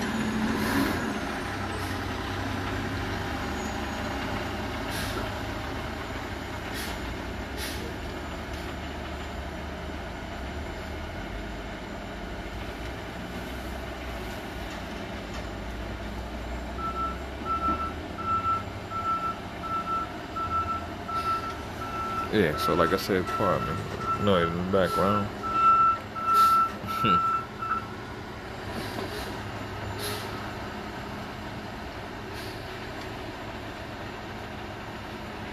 Yeah, so um, go to, I end up, like I said, I had a soft spot for my pops, so I end up going back. I go back. Uh, I go back. And when I go back, I just um, what's the name? What's going on now? I go back and um, I help him. He's about to lose the house, so June, call. I just need your help. I only need you to come for the time that you won't break. Excuse me, you can help me work and get a couple of the jobs done, and then I can pay off these bills, I'll be good, and then you can go back to school and finish up. I said, okay, Pop, cool. Nobody else was convinced. I was, I made up my mind, Ma, no, you don't understand. My Pops, he really trying to do something. He trying to really, he really needs help. I go down there, and uh, basically never come back, man. So I go down there, and I know it, it broke everybody's heart, and I, I, I kind of regret it. To a point, but um, well, I don't regret it. But I'm, I'm, I'm I do wish I, I would have finished though. I do wish I would have finished though. So anyway, uh, well, yeah, I regret that. Even though you're not supposed to, I regret that. I should have just finished up. But anyway, I left. Went up, went down. Tried to help him out. You know, actually helped him out. Got out of debt. Had a lot of money coming in, and uh, it took us about the whole time I was there. You know, he had a lot of things he wanted to do. Plus, we had fun in between here and there. We had fun. We was hanging out, kicking it. It was just me and him in this big ass house. You know, three story, three floors, one, two, three, four bedroom, two, two and a half bathroom. Um, yeah, two acres of land, uh, full ba- full basement with a storage room. Yeah, it was dope. Had a basketball court in the driveway. Had a pool in the backyard. We started making a pond. We had a dog cage, you know, cage in the back, back, like a fenced-in area. We built. We were about to build a court in the back. You know, it was yeah. We had a lot of stuff going on. So anyway, yeah. So um, go back, help him out. We kick it. Everything going good. And then um, I meet my I meet my wife. So we go to uh. We hanging out, everything is going good. You know, like I said, school's out the window now. I'm working, I'm making money, hella money. You know, well, money's coming in. Let me say that. Money's coming in. Uh, yeah, money's coming in. You know, so I, so anyway, we going out, we hanging out, no problem. Everything's coming out of one account. We have a joint account. Everything's coming out the account. You know, we just put it in his name. You know, I was young. I ended up getting an account. Eventually got a card. But um, it was through the same account, so we would deposit all this money in one account. I didn't understand it as a kid. I'm just, you know, going with the flow. I'm not asking questions. I'm just trusting, you know, my pops. So um, yeah, so we end up going to this spot called uh, what the Peppers off of Highway eighty-five, and that was our little spot. Now I was going to this spot. Like I said, I was nineteen when I went out there. I was going into that spot from nineteen. Had to be. T- it was twenty-one and older, right? So I was, I was getting in there, but. My pops would get me in, you know, we had the same name, so that made everything a lot easier for me to get in, right? You know, he'll let me go to the club, you meet him. He was regular, so he, yo, John, you know, come on with me. Security stopped me. Hey, man, you look kind of, you look kind of young, how old are you? My pops was like, man, my son's twenty-one. And I would dress, you know, I would dress the part. I would dress older, you know, I would always wear, like, some slacks, dress up. You know, ain't no kid dressing up that age. I was in the line, and I seen guys get turned away that's older than me, but still... like twenty years old. I'm nineteen, dude's twenty years old. Nah, you can't get in. Birthday might be next. Nah, you can't get in.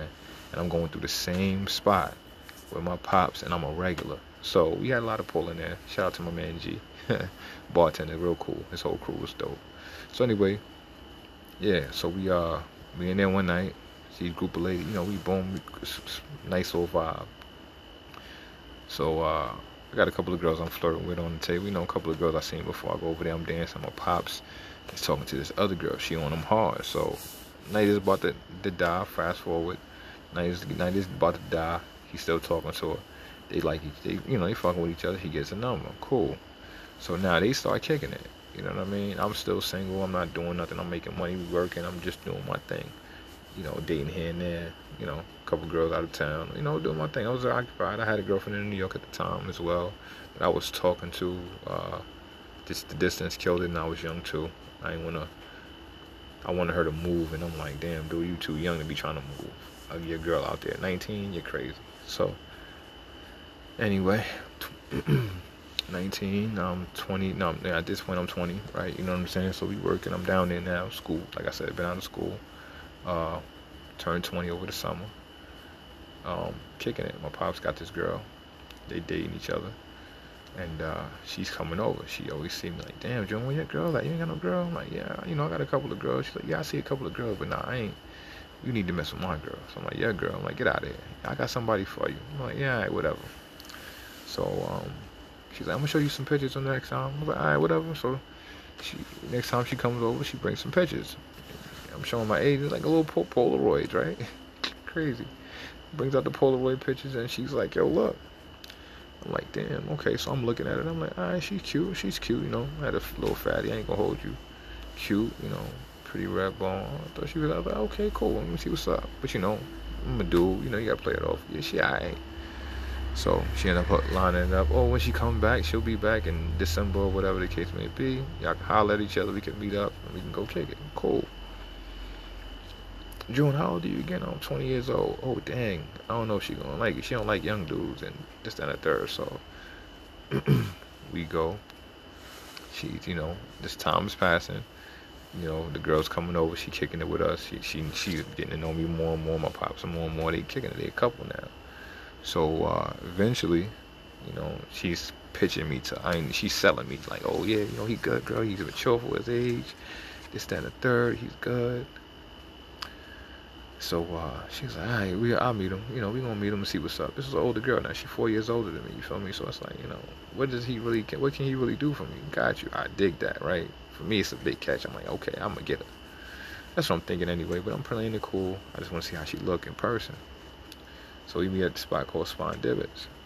Now, I got basketball practice that day. Uh, my pops, you know, needed me to help. He was helping with basketball practice at the time. And, um, yeah, so I'm doing that. We running the basketball practice, and I'm like, yo, you know, we got to go in a little while, so, you know. We're going to be in and out, pal. I just want to make sure they see what's up. We cool, you know, have a nice little cool vibe. He's like, yeah, don't worry about it. So he does that. Um, go there, meet up with the girls, like three or four of them there. They little regular spot they go to. So they kicking back. They doing anything. They talking, you know, whatever, whatever. Kick cracking jokes. I'm playing it cool. Sitting back, you know, being real picky with conversation. And, uh, you know, in the beginning, you know, it was kind of like, you know, she was one of those girls, you know, attention, you know, I felt like she thought she was all that. And she thought I was like, oh, she thought that I thought this, you know, thought the same thing about me. Oh, he think he all that. I ain't, he, I, you know, he young, he nothing, you know, whatever, whatever. So I don't, I can't say we didn't like each other, but it was, a, it was a little bit like, what is this, what is it, you know, you think you that ill type shit. So I guess it was a challenge, right? So anyway, fast forward, uh, start dating my wife, and um, you know, starting to get to know each other. Now they're a couple. Now we're a couple. I moved back in the crib. Me and my father were handling things, handling business. All the bills are paid up. We Gucci. We ahead. You know, got bank, got money in the bank. Like now we like sitting like on seven thousand collectively. You know, we in the bank seven thousand. Um, all the bills are paid up. We good. Now I'm thinking about, you know, I'm gonna get me a car. I'm, you know, I had access to a car, but you know. I want to eventually start doing different things now. I'm dealing with the older women. You know, I'm thinking about stuff. She has a kid. It's like, damn, you know, I need some more stuff, man. I got to be a little bit more equipped, so I need to step it up a bit. Pops didn't like that, you know what I'm saying? So eventually him and his shorty start fucking with each other. And he seen me and shorty getting close, and me and my wife getting close at the time, and he was like, well, you know, he didn't agree with that. In his mind, it was just, nah, yo, that's not a girl you, you, you wife, you know what I'm saying? She gonna use you, she gonna do this, she gonna do that. So he started talking real negative and getting real disrespectful. So, like I said, him and the other girl broke up because she was full of shit. So, I guess he associated her with that. Like, oh, she kicking with her and she cool. And she gotta be full of shit too. Right? And I'm like, well, Pops, you know, we don't know. Like, you know, everybody different. And so, you know, he would just make it real uncomfortable. She would come over, you know, play music, man, loud or some wild shit, or, yo, you know, do some shit, ignore her. Oh, what's up? You know what I'm saying? Yo, ask me to do some off-the-wall shit. Yo, you, or ask some wild shit. Yo, you got the money. Yo, we got to get this money. We got to da-da-da. You going to work tomorrow. You know, you always pick a fight or pick something, right? But um, I just go to my room, close my door, big-ass house, and I'm chilling. You know what I'm saying? In my room, we watch T V. That was my haven, my safe haven. So we good, you know. Um, after a while, you know, he started calling her her name and shit like that. And I was like, all right, shit got to stop. So we got we started butting heads as men now, not father son. This is a man thing now. Like, damn, you can't talk to the my lady like that, Pops. Like, that's disrespectful. If you're gonna talk like that, at least let her leave first, and then we can talk, and you can say what you want to say. We, you know, we can vent. It's cool, but not in front of her. Don't disrespect her. You know what I'm saying? And don't, not that I would let you do it in front of me either, but just certain things you can't do. You know what I'm saying? Respectfully. So we butted heads on that, and again, it was, you know, F you, F that, get up out of here. So now I get out of there. Fast forward, moving with my homeboy. But I asked my homeboy, no, no, no, I leave my pop's crib, and I asked, and I'm moving on in with her for a second. So we move into her people's crib for a little, no, no, no, no, we don't. We move into my homeboy's crib first. So we move to my homeboy's crib. I go to my homeboy Doug's crib. I asked him, yo, can I stay here? Me, my wife, and my son, can we stay there? He's like, sure. So at this point, I got, she want, you know, Joy moved in with me, or my wife moved in with me. Uh, so it's us and my son, you know what I'm saying, and our stepson, so. You know, he made it uncomfortable. We ended up leaving, moved in with my home. At my homeboy, he had a house, so we rented a room. You know, um, things were cool. After a while, you know, he had a, he said he had an issue with her. You know, June, I don't like her. She doing this, she doing that. I'm like, all right, bro, I feel you. But uh, he tried to get disrespectful, so I had to. We butted heads. I had to, you know, deal with that, and moved out, moved into with her family. And so after I moved in with her family, now it was. Uh, I moved in with her family, and, um,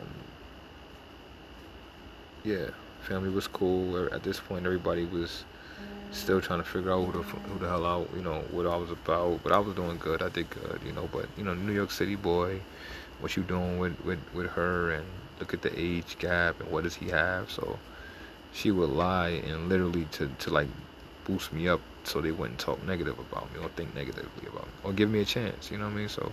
She felt the need that she felt that's what she had to do as, as, when she was younger, so that's what it was for her. But uh, yeah, so we ended up moving in. It was, you know, stayed there for a little while. Ended up moving in. Um, yeah, like I said, stayed for a little while.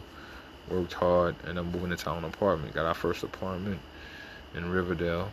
Uh, we had no car, you know, but it was our first apartment. And it was a townhouse, so it was fucking dope. So uh, Pine Hills, townhomes. So we moved in there, I'm working, she's working, we didn't have a car yet, everything is going good, perfectly fine, you know what I mean, we doing really, really good, so, we started doing our thing, working, working, working, and then, um,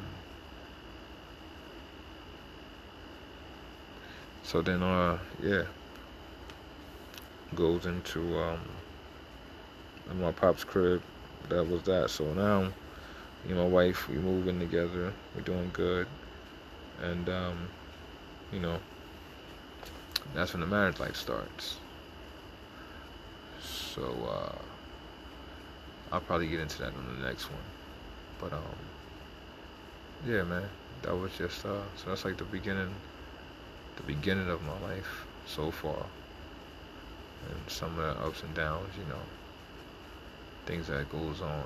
So I might make this a book, man, part of my book, my story, right? So I'm gonna keep it going. Thanks for listening. June's Logic, part one, my life. Peace. Yo, yo. Grand Rising Kings and Queens. We are back with another episode of June's Logic. Notification has been sent. Thank you for joining. So, next episode, today's episode, uh, we're going to be talking about, um, you know, becoming a knight.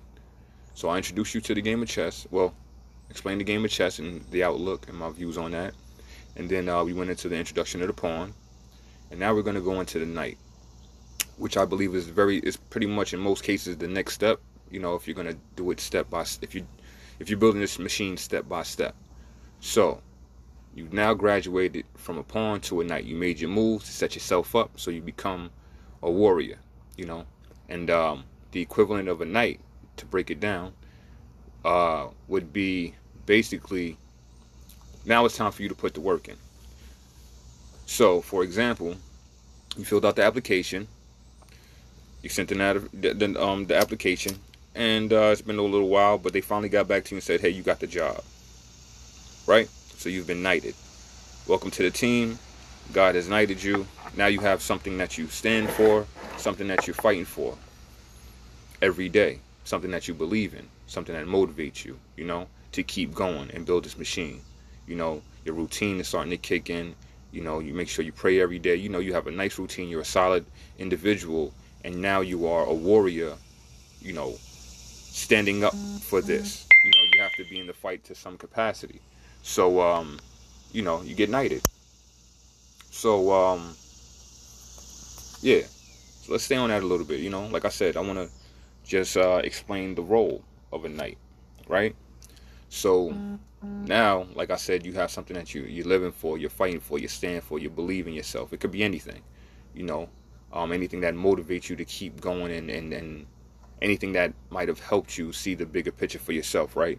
So um, as a knight, you know, you work well in close, in, in, in small areas. You know, you're not so much, conf- you know, so much focused on going out and spreading the word as of yet. You know, that's the next step. Right now, you got to get the information. You got to put in the work. So now you're doing your groundwork. This is what we call the grind. So as a knight, once you transition from your pawn to your knight, that's when the grind really starts. You know, a lot of people say, oh, you know, once you get the job, you know, that's it, it's over. No, that's when the race begins, because now you got to prove yourself. And you have to uphold this position and lead by example, right? Because you're going to be hands-on with things. So... like I said, if whether it be you get a job or you start this business, or, you know, you have a new idea, um, anything that's brand new that you finally made solid, you are now in your grind stage. You have not, you have now been knighted. So welcome to the game, my knight. Now, you're more effective by right. You're more effective the closer you are to the king. You know, um... like I said, you're you're new to this, so you're learning the game. You're just more hands-on. You have a job, and it and it requires a lot. You know, you have to protect the word of God, um, and the message that He sent you. You know, and whatever that may be behind that, whether it be just, you know, you and your family, or just you and your goals, or you and your dreams. You know, you have to come up with a strategy and be strategic on how you start opening up to the world and uh, letting it be known that, you know, this is my stance. This is what I stand for, right? And start fighting your fight. So like I said, yeah, you've been knighted. You know, stay close to the king so you can get those direct orders. You know, you can see what what goes on, because eventually you will become a king. So you want to mimic their moves, you know. So uh, in retrospect, that would be the, the equivalent of having like a mentor, right? So for years, man, years. I mean, I even, you know, sometimes I still have issues with it, right? I've had trouble finding the proper mentor mentorship for even myself, you know. And um, I'm a middle-aged, well, not even, I'm a younger guy, but um, sometimes, like, you need you need guidance, man, you know. I would, I've, I've graduated, I went to, from the pawn stage to the knight stage, and from the knight stage to the bishop, bishop stage, and I'll explain the difference in that. But when I made that transition to the bishop stage, I didn't know how to, what moves to make. I had nobody else to advise me on, you know, certain things to expect the older I get, or the, you know, the deeper I get, or the higher I get in the position, you know, the closer I get to God. You know what I mean? And and that's the King of all kings, right? And so the closer I get to God, I have to understand my role. I transitioned to the bishop role, um, not, I would say, to a point prematurely, not as far as, not as far as my mental was, well, yeah, as far as my mental was concerned, not even the information. Information was good. The work was easier for me. Um, I was very comfortable with that aspect of things, right? But as far as the, men, the mental, uh, letting things go and not holding on to certain things and not letting things bother you, you know, being more spiritually tapped in it and, and, and inclined, you know, spiritually connected, spiritually aligned, you know, I missed that point. And, um,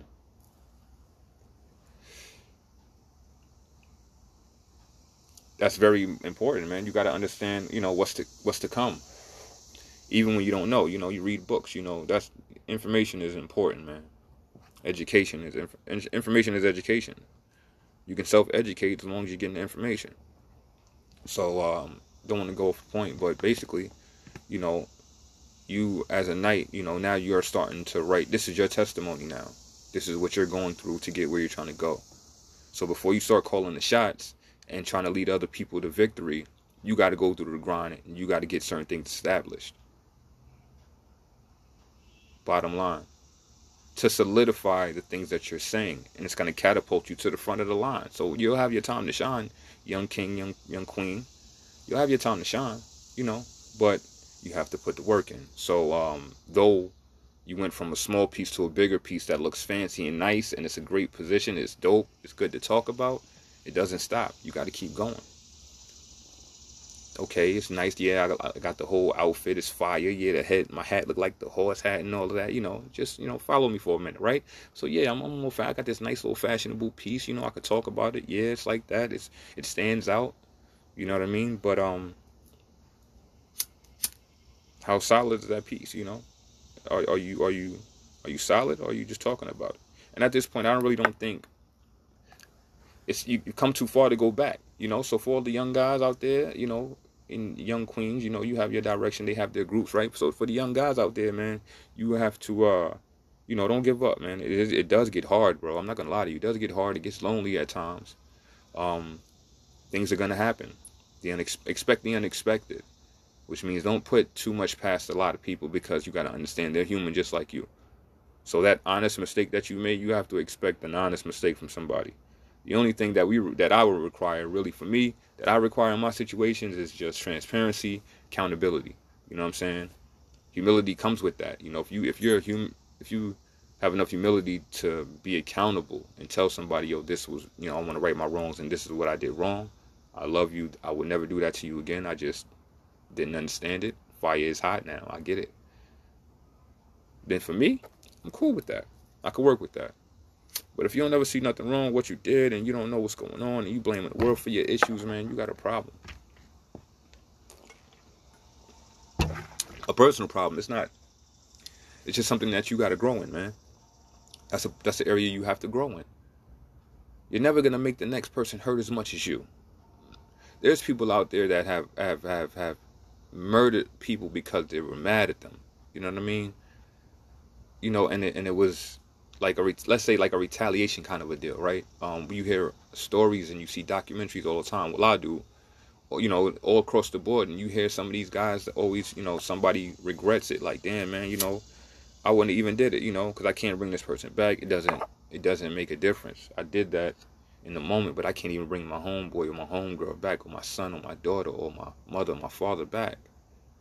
So we, we as a human being, I, you know, we tend to regret that. You know what I mean? So. You know, as a knight, you got to make sure you're painting the picture that you want. And you're setting yourself up for the next move. Like I said, if you're going to be the lead next, if that's the next stop for you from being, you know, yeah, from being a worker or a laborer to going to a lead position, you know, if you're going to make that transition, you got to be able to lead people. you got to be able to know what it is that you're talking about. You know what I mean? You got to be able to show me what you're talking about, right? And in the past, I've even fell short of that before myself, you know, running ahead of my time and, and, and moving fast. You know, it's, it's it's a lot easier when you have a team of and support behind you that really supports your dreams and your movement. That's why it's very important to create your team and just know who you are first, though. So you attract the right crowd and you're going to the right people. You know, you're not nowhere you need you don't need to be. You know, so um you can stay in bounds, stay in your lane. You know, and, and like I said, you elevate. So now you're that night piece. You know your duties and your responsibilities. You know what you got to do. Time to put in the work. If you want to be that basketball player, young man, you want to play ball, you know, then that's what you want to do. You don't need to be spending. You need to focus on what it is that you want. You got to focus on that thing. You got to put in that time. You know, they say ten thousand hours in anything, you've perfected it. So it's like, okay, sh- start getting your time in, man. Shoot them jump shots. Time yourself. Don't even count the jump shots. Just shoot for an hour. You know, dribble for an hour. You know, do layups for an hour. Stand under the basket and drop step and dunk off the vert for an hour. Or just dunk off the vert for an hour. You know what I mean? Not just certain things like that to perfect your craft. And if you have more than one, you know, just try to do one thing at a time. Really, you know, sometimes multitasking is great, but when it comes to, you know, your big dreams and your deep dreams, if you're doing it by yourself and you don't have a team, you know, you want to do one thing at a time. But if you have a team and you build your team and you have a nice support system and they believe in you, then, you know, shit, half of the battle is done, but the rest is on you. So, young knight, you know, you know, my young knights now, welcome to the game. Now you're in the game. You went from watching the game and doing good in practice to being in the starting five. So now you're in the starting five. What you gonna do? Put your work in, man. Put your work in. So that's the introduction to a night. It is what it is. Uh, on our next podcast, we're gonna be talking about, you know, the um, the bishop role. Well, the role of a bishop. Pardon me. And, uh, you know, what is expected of you and that, not even expected of you, but, you know, give you an explanation or brief explanation on how, what the importance of that piece on the chessboard in building your own machine to fight the system that oppresses a lot of us, you know. Um, like I said, you make sure you stay spiritually inclined, man, because that gets you through these rough spots, you know, um. You have to learn or get to a point where you can at least learn how to pray to God and not feel like you're talking to yourself, you know? So, um, and it takes a lot of understanding yourself, you know, not being embarrassed. But one step at a time, man. Like I said, you just entered the game. You are now a knight. You got the torch now, you know? We, you're, you're, you're next up. We're putting our faith in you. We want to see what you do now. You know, we're giving you the ball. So, come in the game. Welcome to the game. Show us what you got. Stay in the fight, you know, and, and, and stand tall. You know, you're a warrior of God now. You are, uh, you know, you're armored now. You're covered by God. But you got to move the right way. So there's always a balance. You got to move the right way. You got to sacrifice some things. Some things are going to be harder than others to sacrifice because you want an explanation. A lot of times, man, you know, nobody owes you anything. So you pray about it. You let it go. And uh, you keep moving. You keep going. Because it doesn't stop. Life doesn't stop. Even when we pass, we still go. Time goes on. Things will change. You know, you just adapt and adjust in, you know, in a godly manner. And I think you'll be perfectly fine. I know you will. It's working for me. So uh, keep it going, man. You know, like I said, uh, young king, young queen, young heir. And uh, let it go. So a uh, quick couple of quick shout out, you know, shouts out uh, Team Humble at team underscore humble underscore one. You know, um, hit them up in the D M uh, for the, you know, shirts. They have some shirts now being made and printed up. Also with the mask, I think it's like a twenty dollars deal for both. But uh, like I said, you hit them up and uh, check them out, man. Team Humble. Support the movement. Uh, yeah. Shouts to Team Humble. Also, I want to shout out uh, Blinkmore, um, Bar Lashes, uh, or Bar Her Lashes. I think that's the new. Uh, I think that's her new Instagram name, but it was uh, at Blinkmore. So uh, you guys check her out for your lashes. Uh, she does tutorials as well. Um, really dope individual, man. Uh, like I said, check it out at Blinkmore.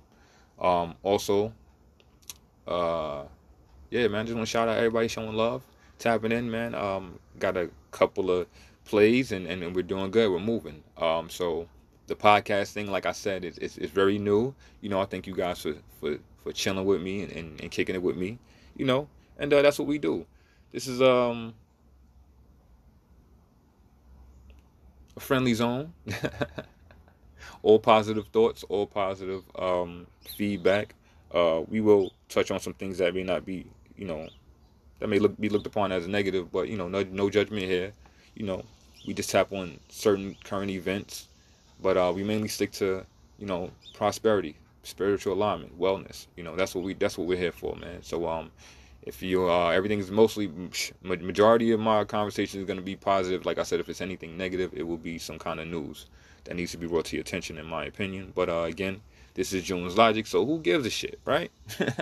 We here, we chilling, man. So um, yeah, um, like I said. Thanks for tapping in. Um, again, you guys leave a comment. You know, let me know if you like it. Leave some likes, man. Shouts to everybody showing love. Uh, if you want to follow me, follow me. I'm at the, at the one Warren C J. You know what I mean? And uh, yeah, shout me out. Um, thanks for the love, everybody. I appreciate it, man. And until next time, man. Remember, you are now knighted. Uh, welcome to the game. Now the grind starts for you. All right. Peace.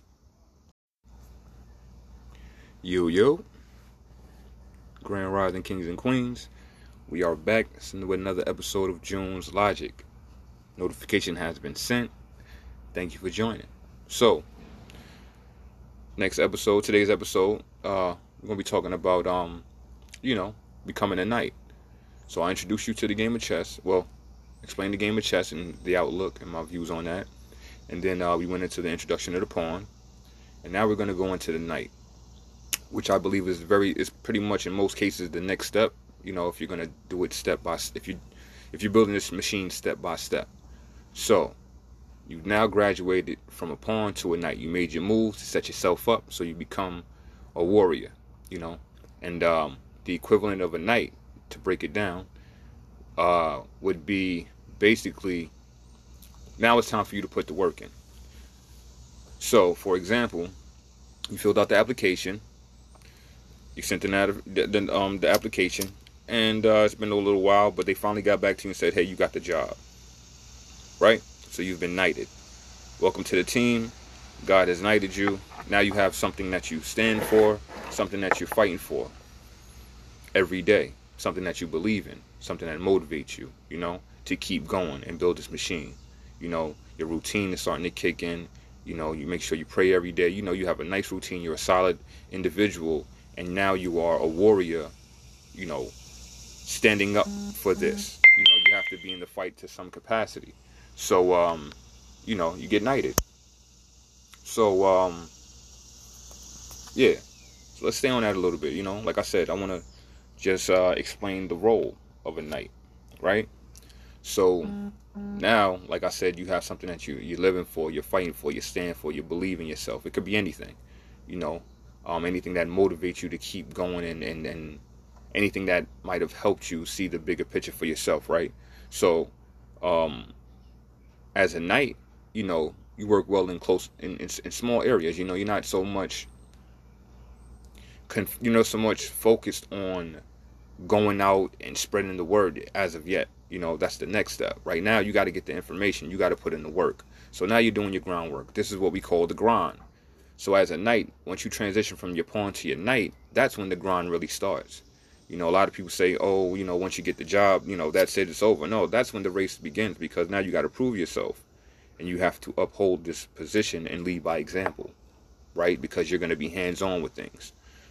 So, like I said, if whether it be you get a job or you start this business, or, you know, you have a new idea, um, anything that's brand new that you finally made solid, you are now in your grind stage. You have not, you have now been knighted. So welcome to the game, my knight. Now, you're more effective by right. You're more effective the closer you are to the king. you know, um, like I said, you're you're new to this, so you're learning the game. You're just more hands-on. You have a job, and it and it requires a lot. You know, you have to protect the Word of God, um, and the message that He sent you. You know, and whatever that may be behind that, whether it be just, you know, you and your family, or just you and your goals, or you and your dreams. You know, you have to come up with a strategy and be strategic on how you start opening up to the world and uh, letting it be known that, you know, this is my stance. This is what I stand for, right? And start fighting your fight. So like I said, yeah, you've been knighted, you know, stay close to the king so you can get those direct orders. You know, you can see what what goes on, because eventually you will become a king. So you want to mimic their moves, you know. So uh, in retrospect, that would be the, the equivalent of having like a mentor, right? So for years, man, years. I mean, I even, you know, sometimes I still have issues with it, right? I've had trouble finding the proper mentor mentorship for even myself, you know. And um, I'm a middle-aged, well, not even, I'm a younger guy, but um, sometimes like you need you need guidance, man. You know, I would I've I've gradu- I went to from the pawn stage to the knight stage, and from the knight stage to the bishop bishop stage, and I'll explain the difference in that.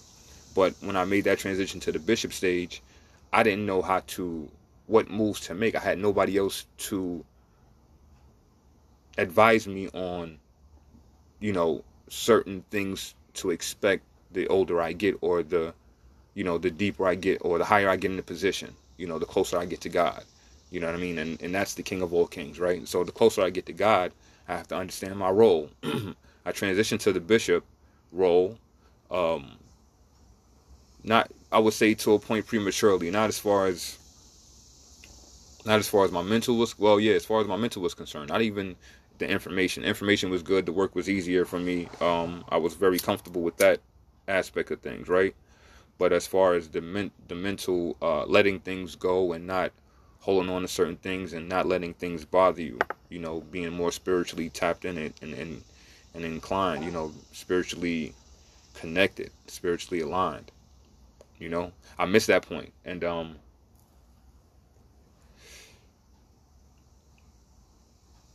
that's very important, man. You got to understand, you know, what's to what's to come, even when you don't know. You know, you read books. You know, that's information is important, man. Education is inf- information is education. You can self-educate as long as you're getting the information. So, um, don't want to go off the point, but basically, you know, you as a knight, you know, now you are starting to write. This is your testimony now. This is what you're going through to get where you're trying to go. So before you start calling the shots and trying to lead other people to victory, you got to go through the grind, and you got to get certain things established. Bottom line, to solidify the things that you're saying, and it's going to catapult you to the front of the line. So you'll have your time to shine, young king, young young queen. You'll have your time to shine, you know, but you have to put the work in. So um, though you went from a small piece to a bigger piece that looks fancy and nice, and it's a great position, it's dope, it's good to talk about, it doesn't stop. You got to keep going. Okay, it's nice. Yeah, I got the whole outfit. It's fire. Yeah, the head, my hat looked like the horse hat and all of that. You know, just, you know, follow me for a minute, right? So yeah, I'm, I'm I got this nice little fashionable piece. You know, I could talk about it. Yeah, it's like that. It's it stands out. You know what I mean? But um, how solid is that piece? You know, are are you are you are you solid, or are you just talking about it? And at this point, I don't really don't think.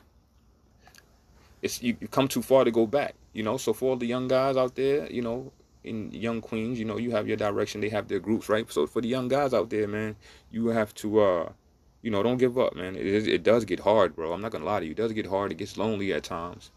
Um, things are gonna happen. The unex- expect the unexpected, which means don't put too much past a lot of people, because you gotta understand they're human just like you. So that honest mistake that you made, you have to expect an honest mistake from somebody. The only thing that we that I would require, really, for me, that I require in my situations is just transparency, accountability. You know what I'm saying? Humility comes with that. You know, if you if you're a hum, if you have enough humility to be accountable and tell somebody, yo, this was, you know, I want to right my wrongs, and this is what I did wrong.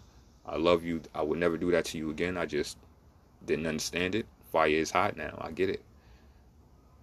Then for me, I'm cool with that. I could work with that.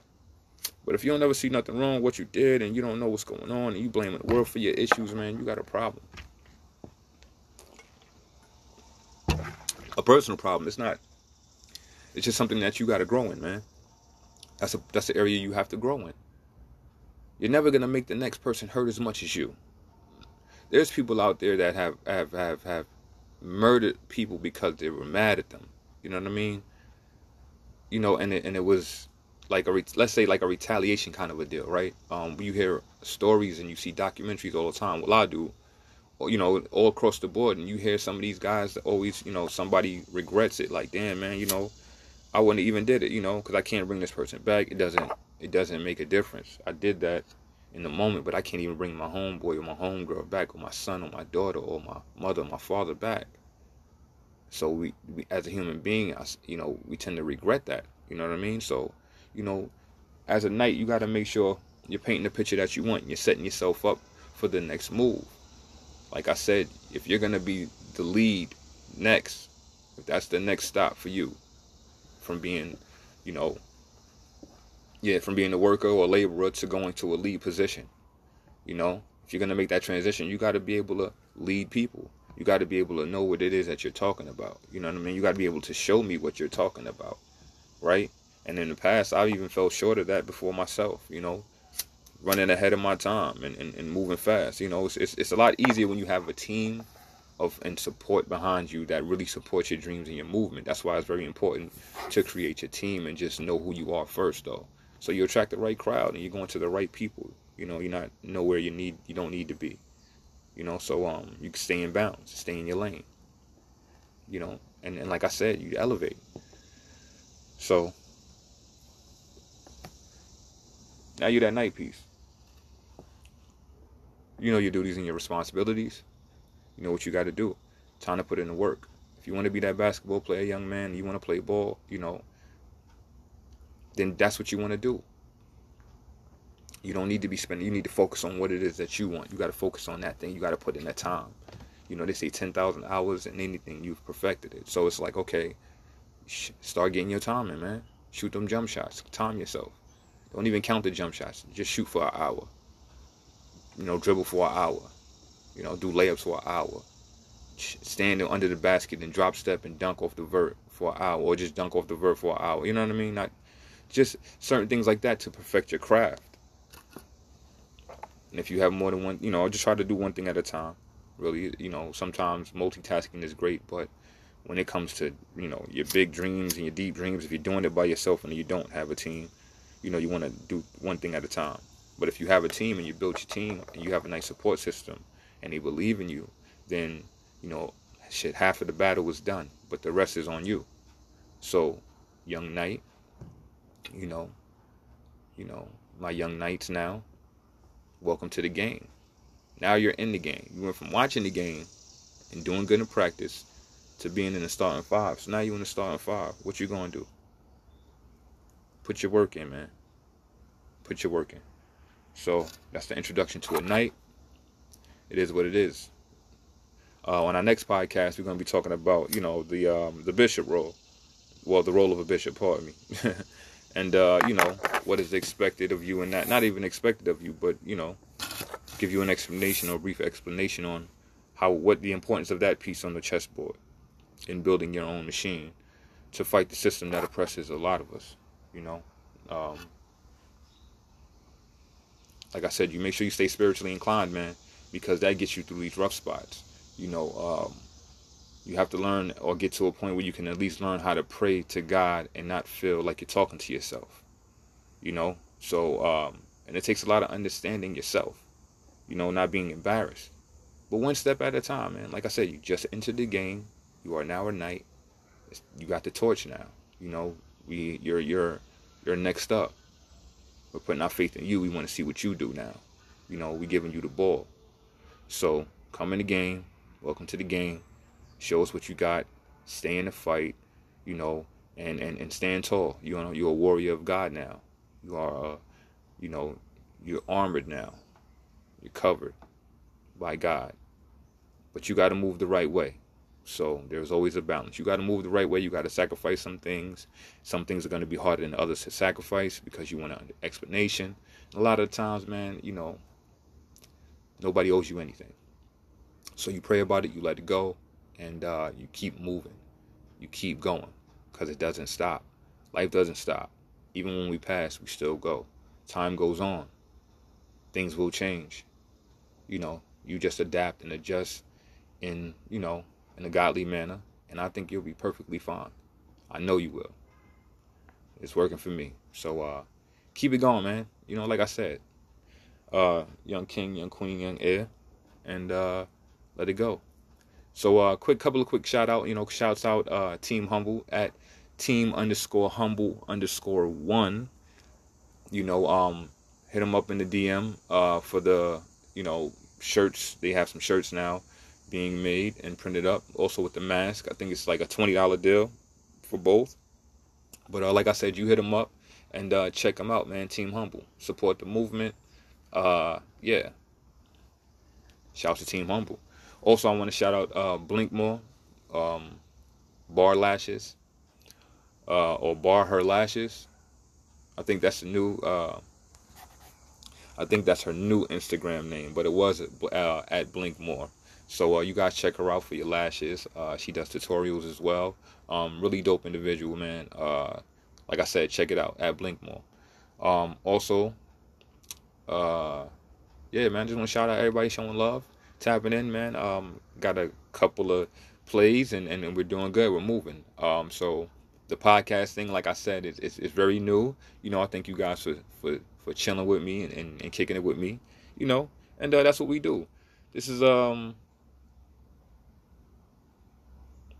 a friendly zone. All positive thoughts, all positive um feedback. Uh, we will touch on some things that may not be, you know. That may look, be looked upon as negative, but, you know, no, no judgment here. You know, we just tap on certain current events, but uh, we mainly stick to, you know, prosperity, spiritual alignment, wellness. You know, that's what we that's what we're here for, man. So um, if you uh, everything is mostly majority of my conversation is going to be positive. Like I said, if it's anything negative, it will be some kind of news that needs to be brought to your attention, in my opinion. But uh, again, this is June's Logic, so who gives a shit, right? We here, we chilling, man. So um, yeah. Um, like I said, thanks for tapping in.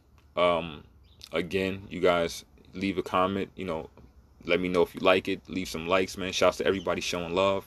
Uh, if you want to follow me, follow me. I'm at the, at the one Warren C J, you know what I mean? And, uh, yeah, shout me out. Um, thanks for the love, everybody. I appreciate it, man. And until next time, man, remember, you are now knighted. Uh, welcome to the game. Now the grind starts for you. All right? Peace.